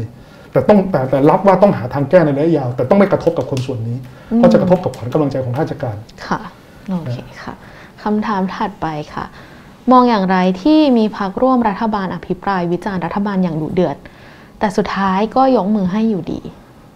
ก็ผมว่าเรื่องนี้ผมไม่ต้องตอบประชาชนก็รู้ดีอยู่แล้วแหละนะครับ ก็ตอบแทนเขาในการเลือกตั้งที่จะถึงนี้แล้วกันนะครับ ซึ่งก็ไม่รู้ว่าเมื่อไหร่อืมก็ก็จำเอาไว้นะครับ ค่ะฮะคำถามต่อไปค่ะ หลายคนมองว่าถึงสสจากพิปรายมีเหตุผลแค่ไหน แต่ถึงเวลาลงคะแนนก็แพ้ในสภาอยู่ดี คุณวิโรจน์มองประเด็นนี้อย่างไร การผมต่อสู้ในสภาจะกลายเป็นสนามแข่งเมื่อไหร่ที่เมื่อไหร่ก็แพ้ไหมแล้วเราจะแก้อย่างนี้ได้ยังไงคะผมคิดอย่างนี้นะ ว่าต่อให้เป็นรัฐบาลอืมเอ่อประชาธิปไตยเต็มรูปแบบเนี่ยค่ะบางครั้งก็ต้องยอมรับนะครับว่าเราอภิปรายในเชิงเหตุผลใช่ไหมครับแต่ว่าเวลายกไม้ยกมือก็แพ้ ซึ่งมันก็เป็นเรื่องที่เกิดขึ้นได้อยู่แล้วแหละ นะครับไม่เกี่ยวกับเผด็จการหรือไม่เผด็จการหรอกครับ เพราะว่าในสภาเนี่ยนะครับเขาก็มีพรรคร่วมรัฐบาลจำนวนเสียงสสเขาก็มากกว่าฝ่ายค้านอยู่แล้วถูกไหมฮะค่ะแต่ต้องยอมรับอย่างหนึ่งว่าถ้ากลไกของรัฐธรรมนูญมันยุติธรรมมากพอแล้วก็เชื่อมโยงนะครับหรือยึดโยงกับเสียงของประชาชนเนี่ยนะครับเอาไว้ยกตัวอย่างง่ายๆอย่างถ้ากรณีอ่าสว250เนี่ยไม่ได้มีอิทธิพลในการเลือกนายกรัฐมนตรีนะครับ อะไรจะเกิดขึ้นบ้างล่ะอืมอย่างน้อยๆเอ่อ สมาชิกสภาผู้แทนราษฎรของฝ่ายรัฐบาลเนี่ยถ้าเขารู้สึกว่าเขาต้องยกมือให้กับเรื่องแบบนี้อะเรื่องแบบนี้นะฮะแล้วก็อธิบายให้กับประชาชนในพื้นที่เขาไม่ได้อะเขาก็จะเสื่อมความนิยมลงไหมทุกคนก็กลัวว่าจะไม่ได้รับการเลือกตั้งจะเสื่อมความนิยมจากประชาชนในพื้นที่จริงไหมอืมสุดท้ายเขาจะทำไงฮะ สุดท้ายด้วยมารยาททางการเมืองเขาก็ต้องยกมือให้ผ่านอยู่ดีใช่ไหมแต่มันจะมีการถกเถียงและปรับงบประมาณให้มันดูหน้าตาดีกว่านี้อืมในการประชุมครมก็ดีหรือการประชุมนอกรอบก็ดีถูกปะถูกปะเขาจะไม่กล้าปล่อยงบประมาณที่ขี้เลแบบเนี้ยออกมาเย้ยประชาชนแบบนี้ไงค่ะถูกไหมฮะคือสุดท้ายการยกมือเนี่ยมันก็ฝ่ายรัฐบาลก็จะเกิดขึ้นแล้วก็แล้วก็ชนะอยู่ดีจริงไหมแต่เขาจะมีความสังวรอะว่าโหยงบน่าเกลียดอย่างเงี้ยอืม แล้วเราต้องไปยกมือแล้วเราจะอธิบายกับประชาชนยังไง อย่างนั้นคุยกันก่อนคุยกันก่อนปรับก่อนปรับก่อนไม่เอาไม่เอาไม่เอา จนมันเป็นรูปเป็นร่างที่ดูดีระดับหนึ่งอะค่ะหรืออะไรที่มันเป็นจุดอ่อนก็สามารถที่อธิบายได้ว่าทำไมต้องเป็นอย่างนี้ใช่ไหมอืมแล้วก็โอเคแหละพอถกเถียงกันว่าบางคนชอบบางคนไม่ชอบกล้อมแกล้มกล้อมแกล้มอย่างนี้เขาถึงยอมผ่าน แต่เขาจะไม่กล้าเย้ยประชาชนได้งบประมาณที่มันไร้สามัญสำนึกขนาดเนี้ยซึ่งนี่ก็คือเป็นความบิดเบี้ยวเนี่ยของของรัฐธรรมนูญเนี่ยที่ทำให้อ่า การยึดโยงของประชาชนมันไม่ได้แน่นหนาพอค่ะถูกไหมฮะแล้วก็มีเอ่อเรียกอะไรอะมีองค์กรตามรัฐธรรมนูญเนี่ยที่ยึดโยงกับคอสชเนี่ยนะแล้วเข้ามามีบทบาทที่มีบทบาทและมีอำนาจเหนืออำนาจของประชาชนอืมนะที่สามารถทำให้อ่าการตัดสินใจที่ค้านสายตาประชาชนเกิดขึ้นได้โดยที่ไม่ต้องรู้สึกรู้สาอะไรค่ะซึ่งเรื่องนี้ก็ต้องคุยกันยาวอะอืมแต่ว่าจะมันมันก็จะทำให้ประชาชนรู้ว่าไอ้นี่ไงรัฐธรรมนูญชุดนี้มีปัญหา นี่ไงสวอาจจะเป็นปัญหา ค่ะคำถามต่อไปค่ะทำยังไงถึงอดทนต่อการโดนประท้วงถี่ๆจากสสพักร่วมรัฐบาลระหว่างอภิปรายในสภาได้อ๋อค่ะก็ผมคิดอย่างนี้ฮะเขาก็ทำหน้าที่ของเขาอะอืมนะครับเขาก็ทำหน้าที่ของเขาค่ะเขาก็ต้องการกวนสมาธิคืออย่างนี้ครับผมพยายามจะคิดอย่างนี้ผมพยายามคิดอย่างนี้ก่อนว่า สิ่งความต้องการของเขาคืออะไรเขาเขา เขาไม่ต้องการมาด่าพ่อผมจริงๆหรอกแล้วเราอย่าไปโกรธเขาค่ะแต่ที่เขาด่าว่าพ่อผมเอ่อเอ่อพ่อแม่ไม่สั่งสอนอะไรสักอย่างหนึ่งนะครับผมจำไม่ได้ ผมไม่ได้โกรธเขาเลยนะผมรู้ว่าอะไรรู้ไหมเราเห็นว่าการทำงานเขาเป็นทีมเห็นไหมคนนี้ด่าคนนี้ก็ด่าผมต่อด่าผมต่อคือเขาพยายามใช้ที่จะกลัวกวนอะให้เราเสียสมาธิใช่ไหมครับและที่สำคัญคือเขาพยายามจะกวน ให้ประชาชนรู้สึกเบื่อหน่ายจากการฟังอืมมันเหมือนกับว่าอะไรอะฟังพวกเบรกฟังพวกเบรกอ่าฟังพวกเบรกค่ะฟังพวกเบรกแล้วประชาชนเนี่ยฮะเลิกฟัง แต่ผมยืนยันนะไม่มีประโยชน์หรอก เพราะถ้าคุณกวนเราอย่างเนี้ยไปเบรกไปเบรกไปเบรกจึ๊กจึ๊กจึ๊กจึ๊กเดี๋ยวนี้มันมีโลกอินเทอร์เน็ตถูกไหมฮะตัดออก YouTube ตัดออกใช่ไหมเขาก็ตัดออกใช่ไหมฮะกลุ่มแฟนคลับผมผมก็ต้องขอบคุณแฟนคลับผมนะคลิปต่างๆ ที่ถูกแชร์ใน t ิ k t o k ก็ดี หรือว่าใน Twitter ก็ดีหรือใน YouTube ก็ดีเขาตัดเหล่านั้นออกหมดเลยนะ อืม แล้วเขาก็มาเชื่อมต่อกันนะครับ คนก็ดูได้ แล้วเดี๋ยวนี้การตัดต่อเร็วมากนะครับ ถูกไหมผ่านไปแค่ ผมอภิปรายเสร็จบางที แค่ไม่กี่นาทีอะค่ะ สิบยี่สิบนาที คลิปตัวตัดผมออกมาแล้วอะตัดไอ้พวกประท้วงออกไปหมดแล้วอืมมาละอืมแต่บางคนก็บ่นว่าตัดยากหน่อยมันมันมันมันง่ายมันมันมันเหนื่อยอะค่ะแต่ว่าสุดท้ายก็ตัดออกมาได้จริงไหมมันไม่มีประโยชน์อืมแต่งั้นเป้าหมายที่สองคือเขาต้องการกวนเราอะถ้าเราถ้าเรารู้ว่าถูกประสงค์นั้นอย่างนั้นอยู่แล้วเนี่ยเราก็อย่าถือมาใส่ใจเอาพี่จัดไปเอาที่พี่สบายใจ เราทำไงฮะเนื่องจากเวลาเราทำสคริปต์เราก็เราก็มีบุลเลตที่เราจะพูดอยู่แล้วถูกไหมเราก็แค่ติ๊กเอาไว้อ่าดีซะอีกฮะดีซะอีกนะผมถือว่าอะไรรู้ไหม การที่เขาประท้วงผมยาวๆเนี่ยผมชอบนะมันเหมือนกับว่าอะไรนะเหมือนผมต่อยเขาน็อกอะอืมเขาต่อยเขานับอะ แล้วผมก็ถูกไล่ไปอยู่ที่มุมเออผมว่าเออดีผมก็ได้กินน้องกินน้ำนะใช่ไหมพี่เลี้ยงก็ได้มีโอกาสมาพูดคุยบางทีผมก็คุยกับเพื่อนสสให้ประเด็นนี้เราจะปรับยังไงดีหรือเปล่าค่ะมันก็เหมือนกับซื้อเราเวลาเดินแล้วเราได้เวลานอกอ่าใช่ไหมเราก็ได้ผ่อนคลายอะกินน้ำใช่ไหมได้เช็ดเหงื่อบ้างอะไรเงี้ยค่ะบางทีแอร์มันร้อนอย่างเงี้ยค่ะนะเรามองเป็นเชิงบวกไปซะหมดดีกว่าคำถามถัดไปค่ะ มีนักการเมืองที่เป็นไอดอลในใจไหมคะ ไทยหรือต่างประเทศก็ได้ค่ะ จริงๆแล้วผมต้องยอมรับนะว่า ผมไม่เคยคิดว่าผมจะมาเป็นนักการเมืองอะอืมดังนั้นเนี่ย นักการเมืองในดวงใจผมถึงไม่มีจริงๆนะไม่มีจริง คือเขาว่าไม่มีคือไม่ได้ว่า มีแต่คนไม่ดีนะค่ะแต่ผมไม่เคยคิดถึงว่าใครเป็นโหผมมีนักการเมืองที่เป็นไอดอลเหมือนที่ผมอยากเป็นเหมือนคนคนนั้น คือวันนี้ผมยังยังรู้สึกว่า ผมเป็นนักการเมือง ที่ไม่ได้มีความมุ่งหมายที่จะเป็นนักการเมืองอะผมใช้คำนี้อาจจะดูดัดจริตนะ แต่ผมรู้สึกอย่างนั้นทุกวันนี้จริง ๆ นะอืมบางครั้งชีวิตผมเนี่ย เจอลูกสาวมาถามว่าทำไมถึงมีหน้านิรนามาด่าผมอยู่เยอะแยะลูกสาวผมเจ็ดขวบค่ะบางทีเราก็นึกสะท้อนใจนะว่าเออทำไมเราต้องมาให้เขาด่านะอืมแต่พอสักพักหนึ่งเนี่ย พอลูกสาวมาพูดว่า แต่หนูเชื่อว่าป้าเป็นคนดีอืมป้าทำทุกอย่าง ป้าตั้งใจดี มันก็มีลูกฮึดที่เราจะทำงานนั้นต่อไปค่ะเราก็รู้สึกว่าเราเราแคร์เสียงคนที่เราเรารักดีกว่าอืมอืมใช่ไหมครับ แล้วก็แต่บางครั้งท่านถามว่าเราเราถามว่ามีใครเป็นนักการเมืองในดวงใจไหมสักพักอาจจะมีอะครับ แต่ว่าณวันนี้เนี่ย ก็ก็ยังยังตอบไม่ได้ถ้าแต่ถามว่างั้นนักการเมืองที่เราเสียดายที่เขาไม่ได้เข้าสภาเนี่ยมันมีอืม หลายคนเลยนะครับ คุณธนาธรจึงรุ่งเรืองกิจ อาจารย์ปิยบุตร ผมเสียใจมากนะครับเพราะผมเคยทำงานกับอาจารย์ปิยบุตรในฐานะเลขาธิการพรรคอนาคตใหม่อยู่ ยาวมากนะครับค่ะผมผมเหมือนสูญเสียเพื่อน ที่เรารักอาจารย์ที่เราศรัทธาไปอะอืมครูจุ้ยสิ่งเนี้ยฮะค่ะเนี่ยคือแบบผมทำงานการศึกษาเนี่ยผมอยู่ในส่วนของพรรคที่ทำงานการศึกษาผมมีความสุขกับการทำงานกับจุ้ยทุกครั้ง แล้ววันหนึ่งที่จุ้ยเขาไม่ได้เป็นสสแล้วอะผมเหมือนกับ เราเสียเพื่อนที่ร่วมที่ทางรู้ใจอะอืมมันแล้วผมพูดผมยังรู้สึกเศร้าเลยนะค่ะคือมันเคยเป็นคู่คิดอะผมกับ ผมกับจุ้ยจะคนละแบบเนาะมันผมแบบอืมอืมเออเหมือนก็ผมก็ดูแล้วแข็งแข็งหน่อยใช่ไหมแต่เดิมเหมือนเขาจะบอกผมเนี่ยสายวิทย์เลย จุ้ยก็บอกเขาเนี่ยเขาสายศิลป์เนี่ยพี่จะไม่เข้าใจเอ่อคนที่สนุกกับการเรียนสายศิลปะหรอกแต่จุ้ยเองก็ไม่ได้เข้าใจคนที่เรียนสายวิทยาศาสตร์ อยากเต็มร้อยก็เลยกลายเป็น การทำงานร่วมกันที่ดีอะใช่ไหมแต่พอเราสูญเสียเพื่อนร่วมงานหนึ่งคนอะทุกวันนี้ก็ยังคุยกันอยู่นะค่ะแต่มันไม่เหมือนกันไงกับการที่เราได้ทำงานนั่ง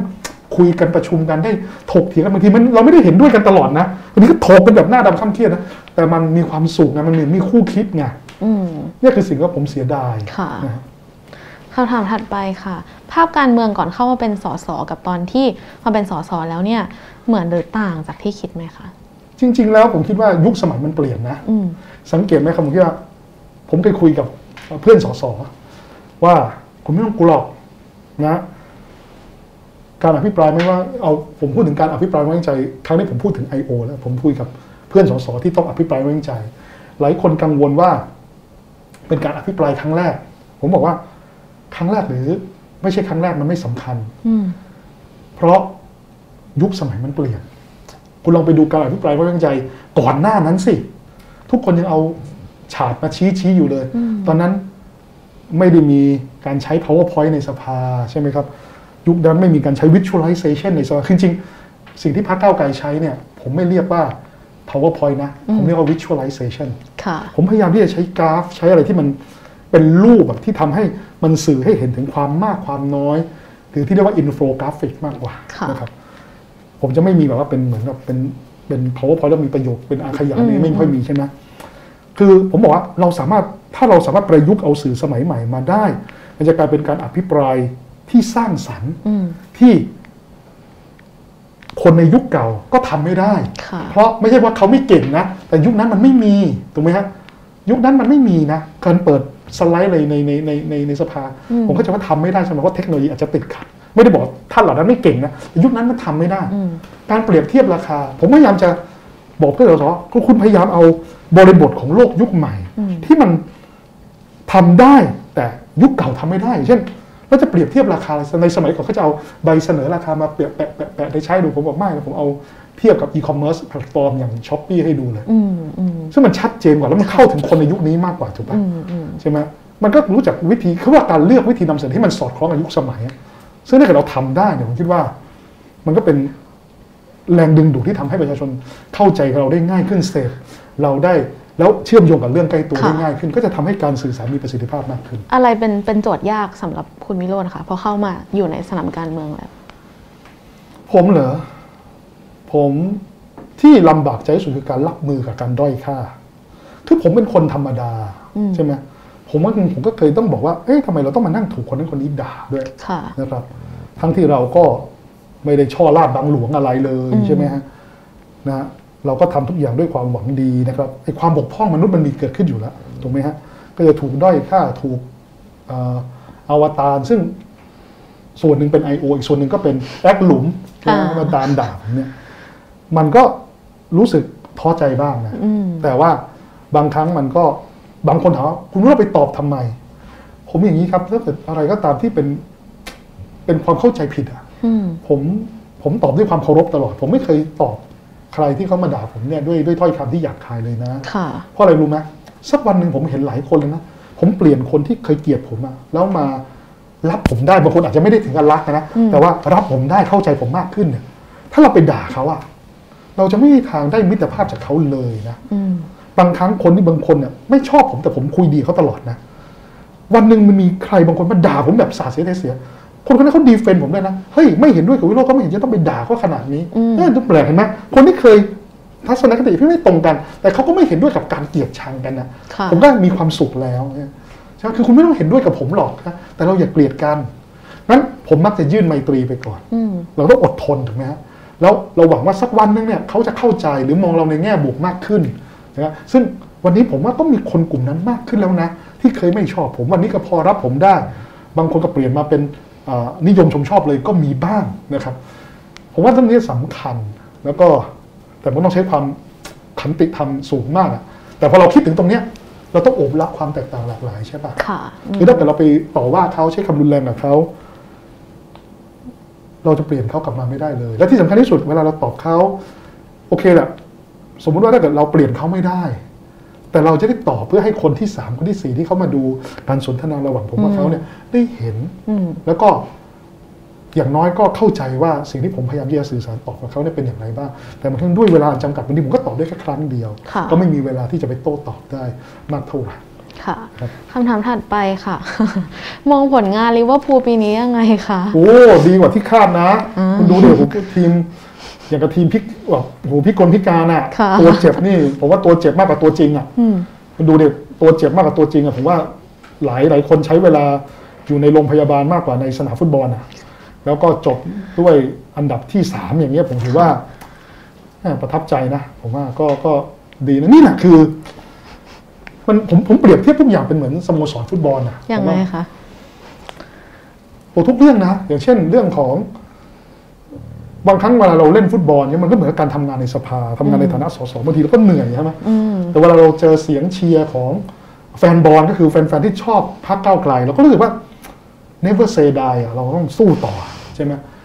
เราก็เราเราเราเราเราอย่าไปแคร์คนที่เขาด่าเราเยอะใช่ไหมเราไปเจอฮูลิเกนที่เขาไม่ชอบทีมเราเขาด่าด่าด่าค่ะมันก็ใจจิตตกใช่ไหมถูกไหมคือผมเคยคิดอย่างนี้นะหลังๆผมเคย ผมคิดอย่างนี้ผมได้ทัศนคติมองโลกเชิงบวกจากสสนัทชาอืม เนี่ยไม่ใช่สอสนะสสปฏิพัฒน์ด้วยคืออย่างนี้สอสอนัทชาเขาบอกผมว่าพี่ตกลงเนี่ยที่เขาเกลียดพี่เนี่ยเขาเกลียดพี่เพราะ พี่ไปทำอะไรผิดพลาดหรือเปล่าหรือว่าเขาเกลียดพี่เพราะเขาเกลียดพี่อยู่แล้วเขาบอกคือยังไงเขาบอกสำหรับคนที่เขาเกลียดพี่อยู่แล้วเนี่ย พี่อย่าไปสนใจมาก แต่พี่ก็ต้องปฏิปฏิบัติต่อเขาดีให้เกียรติเขาแต่ถ้าเกิดพี่ไปทำพี่ไม่ทำแบบนี้เขาก็หาเรื่องด่าพี่อย่างนั้น พี่เลิกทำอย่างนั้นเขาก็ด่าเรื่องที่สามพี่หยุดทำเรื่องที่สามก็ด่าเรื่องที่เรื่องเรื่องที่สี่อืมพี่ยืนเฉยๆเขายังด่าเลย ค่ะท่านพี่เอาเวลามาใส่ใจคนที่เขาให้กำลังใจเราดีกว่า และที่สำคัญคือ คนที่เขาเคยให้กำลังใจแล้ววันนี้เขาเหมือนกับมีข้อสงสัยกับเราอืมเขาเริ่มไม่พอใจเรา เราควรให้คำเราควรให้ความสำคัญกับคนที่รักเราอะแต่สำหรับคนที่ไม่รักเราก็ไม่ใช่ว่าไม่ให้ความสำคัญนะแต่ว่าเราต้องให้เกียรติเขาค่ะแล้วก็พยายามยื่นไมตรีให้เขา กับสส ปฏิพัฒน์นี่ยิ่งแนะนำผมดีเลยฮะคือ คือเราถูกข้อหาเวลาไปไหนช่างชาติบ้างล้มเจ้าบ้างสำหรับสสอองก็บอกว่าเวลาเจอข้อหาช่างชาติบอกพี่ ผมในฐานะสสเขตเนี่ย ถ้าเราไปสักสี่บ้านอืมแล้วเราเจอรักเราสักสองบ้านอืมอีกบ้านหนึ่งกลางค่ะๆอีกบ้านหนึ่ง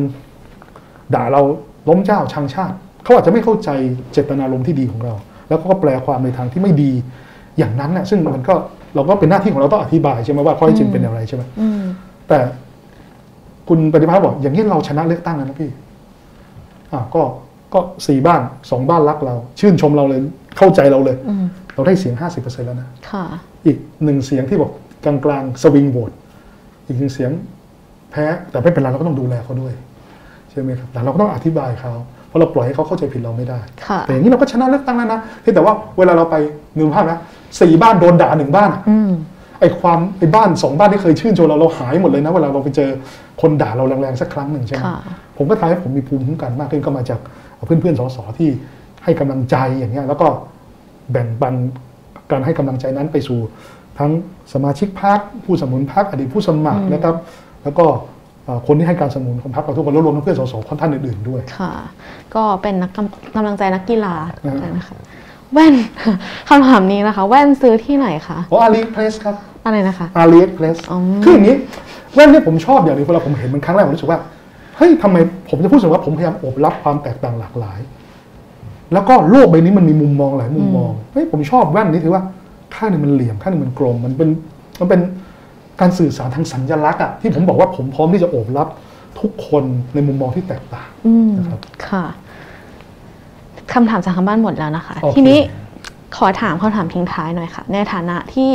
คุณวิโรธเป็นนักการเมืองอยู่ในสนามการเมืองตอนนี้ถ้าเรามองในระยะยาว เห็นอนาคตการเมืองไทยแบบไหนมีอะไรที่คุณวิโรธหรือทางพรรคกำลังกำลังเล็งๆอยู่บ้างคะผมคิดว่า โลกใบนี้มันเชื่อมต่อกันนะ คือเหตุการณ์ที่เกิดขึ้นกับประเทศนี้นะครับ สุดท้ายประเทศเราจะรับรู้ค่ะถูกไหมฮะคือเราคือเราไม่สามารถปิดประเทศได้ถูกไหมอืฮะมดังนั้นเนี่ยมันก็เป็นโอกาสนะที่พอประชาชนเราตื่นรู้มากขึ้น เราเห็นโอกาสเราเห็น best practice ในต่างประเทศมากขึ้นเนี่ยมันก็เป็นความง่ายที่เราจะเสนอแนวทางเสนอแนวคิดในการปรับปรุงโครงสร้างของประเทศอืมอ่าหมันถึงปัญเดี๋ยวเรียกว่าเรียกว่าปรับปรุง วิธีการแก้ปัญหาในเชิงโครงสร้างดีกว่า เพื่อทำให้ประเทศเราเนี่ยสามารถที่จะมีขีดความสามารถในการแข่งขันเพิ่มมากขึ้น แล้วก็มีสภาพสังคมคที่สอดรับกับยุคสมัยใหม่ ที่สามารถที่จะอยู่ร่วมกันระหว่างคนที่มีความแตกต่างหลากหลายได้มากขึ้นนะครับ ผมคิดว่าโลกใบนี้พอมันเชื่อมถึงกันนะใช่ไหมครับที่ว่าฝนที่ตกทางโน้นหนาวถึงคนทางนี้ เราไม่สามารถบอกได้หรอกว่าประเทศเราดีอยู่แล้ว ประเทศเราดีอยู่แล้วถูกไหมฮะใช่ไหมเราเราบอกไม่ได้หรอก แต่ประเทศที่เขามีความทะเยอทะยานที่จะปรับปรุงคุณภาพชีวิตให้กับประชากรของเขาเนี่ยเขาจะไม่บอก เขาจะไม่ได้อธิบายความแตกต่างของประเทศที่ดีกว่า เราว่าเราชังชาตินะที่เราโหยหาสิ่งที่ดีกว่าถูกไหมเขาก็เลยจะบอกว่าเฮ้ยเนี่ยเนี่ยคือ critical thinking นะคือการเราดู best practice ในแต่ละประเทศแล้วพยายามปรับใช้เพื่อผลักดันให้ประเทศเราเราดีขึ้นไปกว่านี้อืมผมกับคิดว่า ข้อโต้แย้งที่มักจะพูดกันเสมอว่า เฮ้ยประเทศนั้นพยายามจะหาจุดด้อยของประเทศที่ดีกว่าเราค่ะ แล้วมาบอกว่าประเทศเราดีอยู่แล้ว แล้วเพื่อให้เรายอมรับกับสภาพ ยอมจำนนกับสภาพมันเป็นแบบเนี้ยเพราะว่ามันเป็นถ้าพูดแรงๆคือมันเป็นความโง่เขลาอะที่ทำให้เราจำนนกับการด้อยพัฒนาที่ไม่อาจที่จะพัฒนาขึ้นมาได้ค่ะ พอเรามีเรื่องอะไรก็ไม่รู้ที่มันโชคดีที่เราได้รับผลกระทบที่ดูรุนแรงน้อยไปหน่อย แทนที่เราจะฉวยจังหวะนี้ในการเตรียมความพร้อมเตรียมโครงสร้างพื้นฐาน เพื่อรับมือหากสถานการณ์มัน แย่ลงกว่าเดิมใช่ไหมแล้วก็หลงระเริงกับความโชคดีถ้าพูดถึงเรื่องเราโชคดีนะอย่างนั้นอย่างนี้ใช่ไหมโบยไปที่สิ่งศักดิ์สิทธิ์นั่งอะไรบ้าง แต่มันเสียโอกาสที่เราจะได้เอาช่วงจังหวะที่เราโชคดีมาเตรียมความพร้อมไงอืมในขณะที่ช่วงเวลาที่เราโชคไม่ดี แทนที่เราจะถอดบทเรียนนะครับ หาสาเหตุของปัญหาแล้ววางปัญวางวิธีการแก้ปัญหาใหม่ แก้ปัญหาในเชิงโครงสร้างซะเพื่อไม่ให้เราต้องเจอกับปัญหานั้นซ้ำอีกอืมไม่สะดุดก้อนหินก้อนเดิมล้มอยู่ทุกวันค่ะการสะดุดก้อนหินล้มไม่ผิดนะ แต่ได้คนที่มันเพี้ยนขนาดว่าสะดุดก้อนหินก้อนเดิมล้มอยู่ทุกวันล้มอยู่ที่เดิมๆทุกวันเนี่ยเพราะว่าความเพี้ยนมันเกิดขึ้นที่คนคนนั้นแหละค่ะดังนั้นถ้าเรารู้จักถอดบทเรียน มันก็ทำให้ประเทศเราพัฒนาขึ้นอืมแต่ถ้าเกิดเราเราไม่ถอดบทเรียนเราบอกเรายังดีอยู่ ก็เหมือนกับว่าเราก็เหมือนโทษเรื่องเวรเรื่องกรรมอืมยอมจำนนกับโชคชะตากรรมเก่าค่ะชาติที่แล้ว ซึ่งสุดท้ายก็คือการจำนนกับสภาพที่เรามีระดับการพัฒนาน้อยกว่าที่ควรจะเป็นนั่นแหละอืมแล้วประเทศเราจะก้าวไปข้างหน้าได้ยังไงค่ะเนี่ยค่ะวันนี้เราก็ได้ฟังความเห็นนะคะ แล้วก็ได้สำรวจมุมมองของผ่านคุณวิโรจน์ในหลาย ๆ เรื่องนะคะ ที่สำคัญก็พอจะได้รับรู้ตัวตนมากไปกว่าแค่การอภิปรายในสภาที่เราเห็นเห็นกันด้วยนะคะ ในสัปดาห์นี้ค่ะวันโอวันก็ชวนติดตามนะคะเอ่อ Constitution Dialogue ค่ะ รัฐธรรมนูญสนทนาว่าด้วยเรื่องการปฏิรูปกระบวนการยุติธรรมนะคะ วันพฤหัสบดีที่ 10 มิถุนายน เวลา 15 นาฬิกาถึง 17 นาฬิกานะคะนำเสนอแนวคิดโดยออรองศาสตราจารย์ ดร ต่อพงศ์กิติยานุพงศ์แล้วก็รองศาสตราจารย์ ดร มุนิน พงษาบาลจากคณะนิติศาสตร์มหาวิทยาลัยธรรมศาสตร์ค่ะ ก็ รอติดตามกันได้นะคะ ในวันพฤหัสนี้สำหรับวันนี้นิวต้องขอบคุณคุณวิโรจน์มาก ๆครัค่ะบผมแล้วก็ขอบคุณคุณผู้ชมที่ติดตามมาถึงตรงนี้ด้วยนะคะ สวัสดีค่ะ ครับ สวัสดีครับ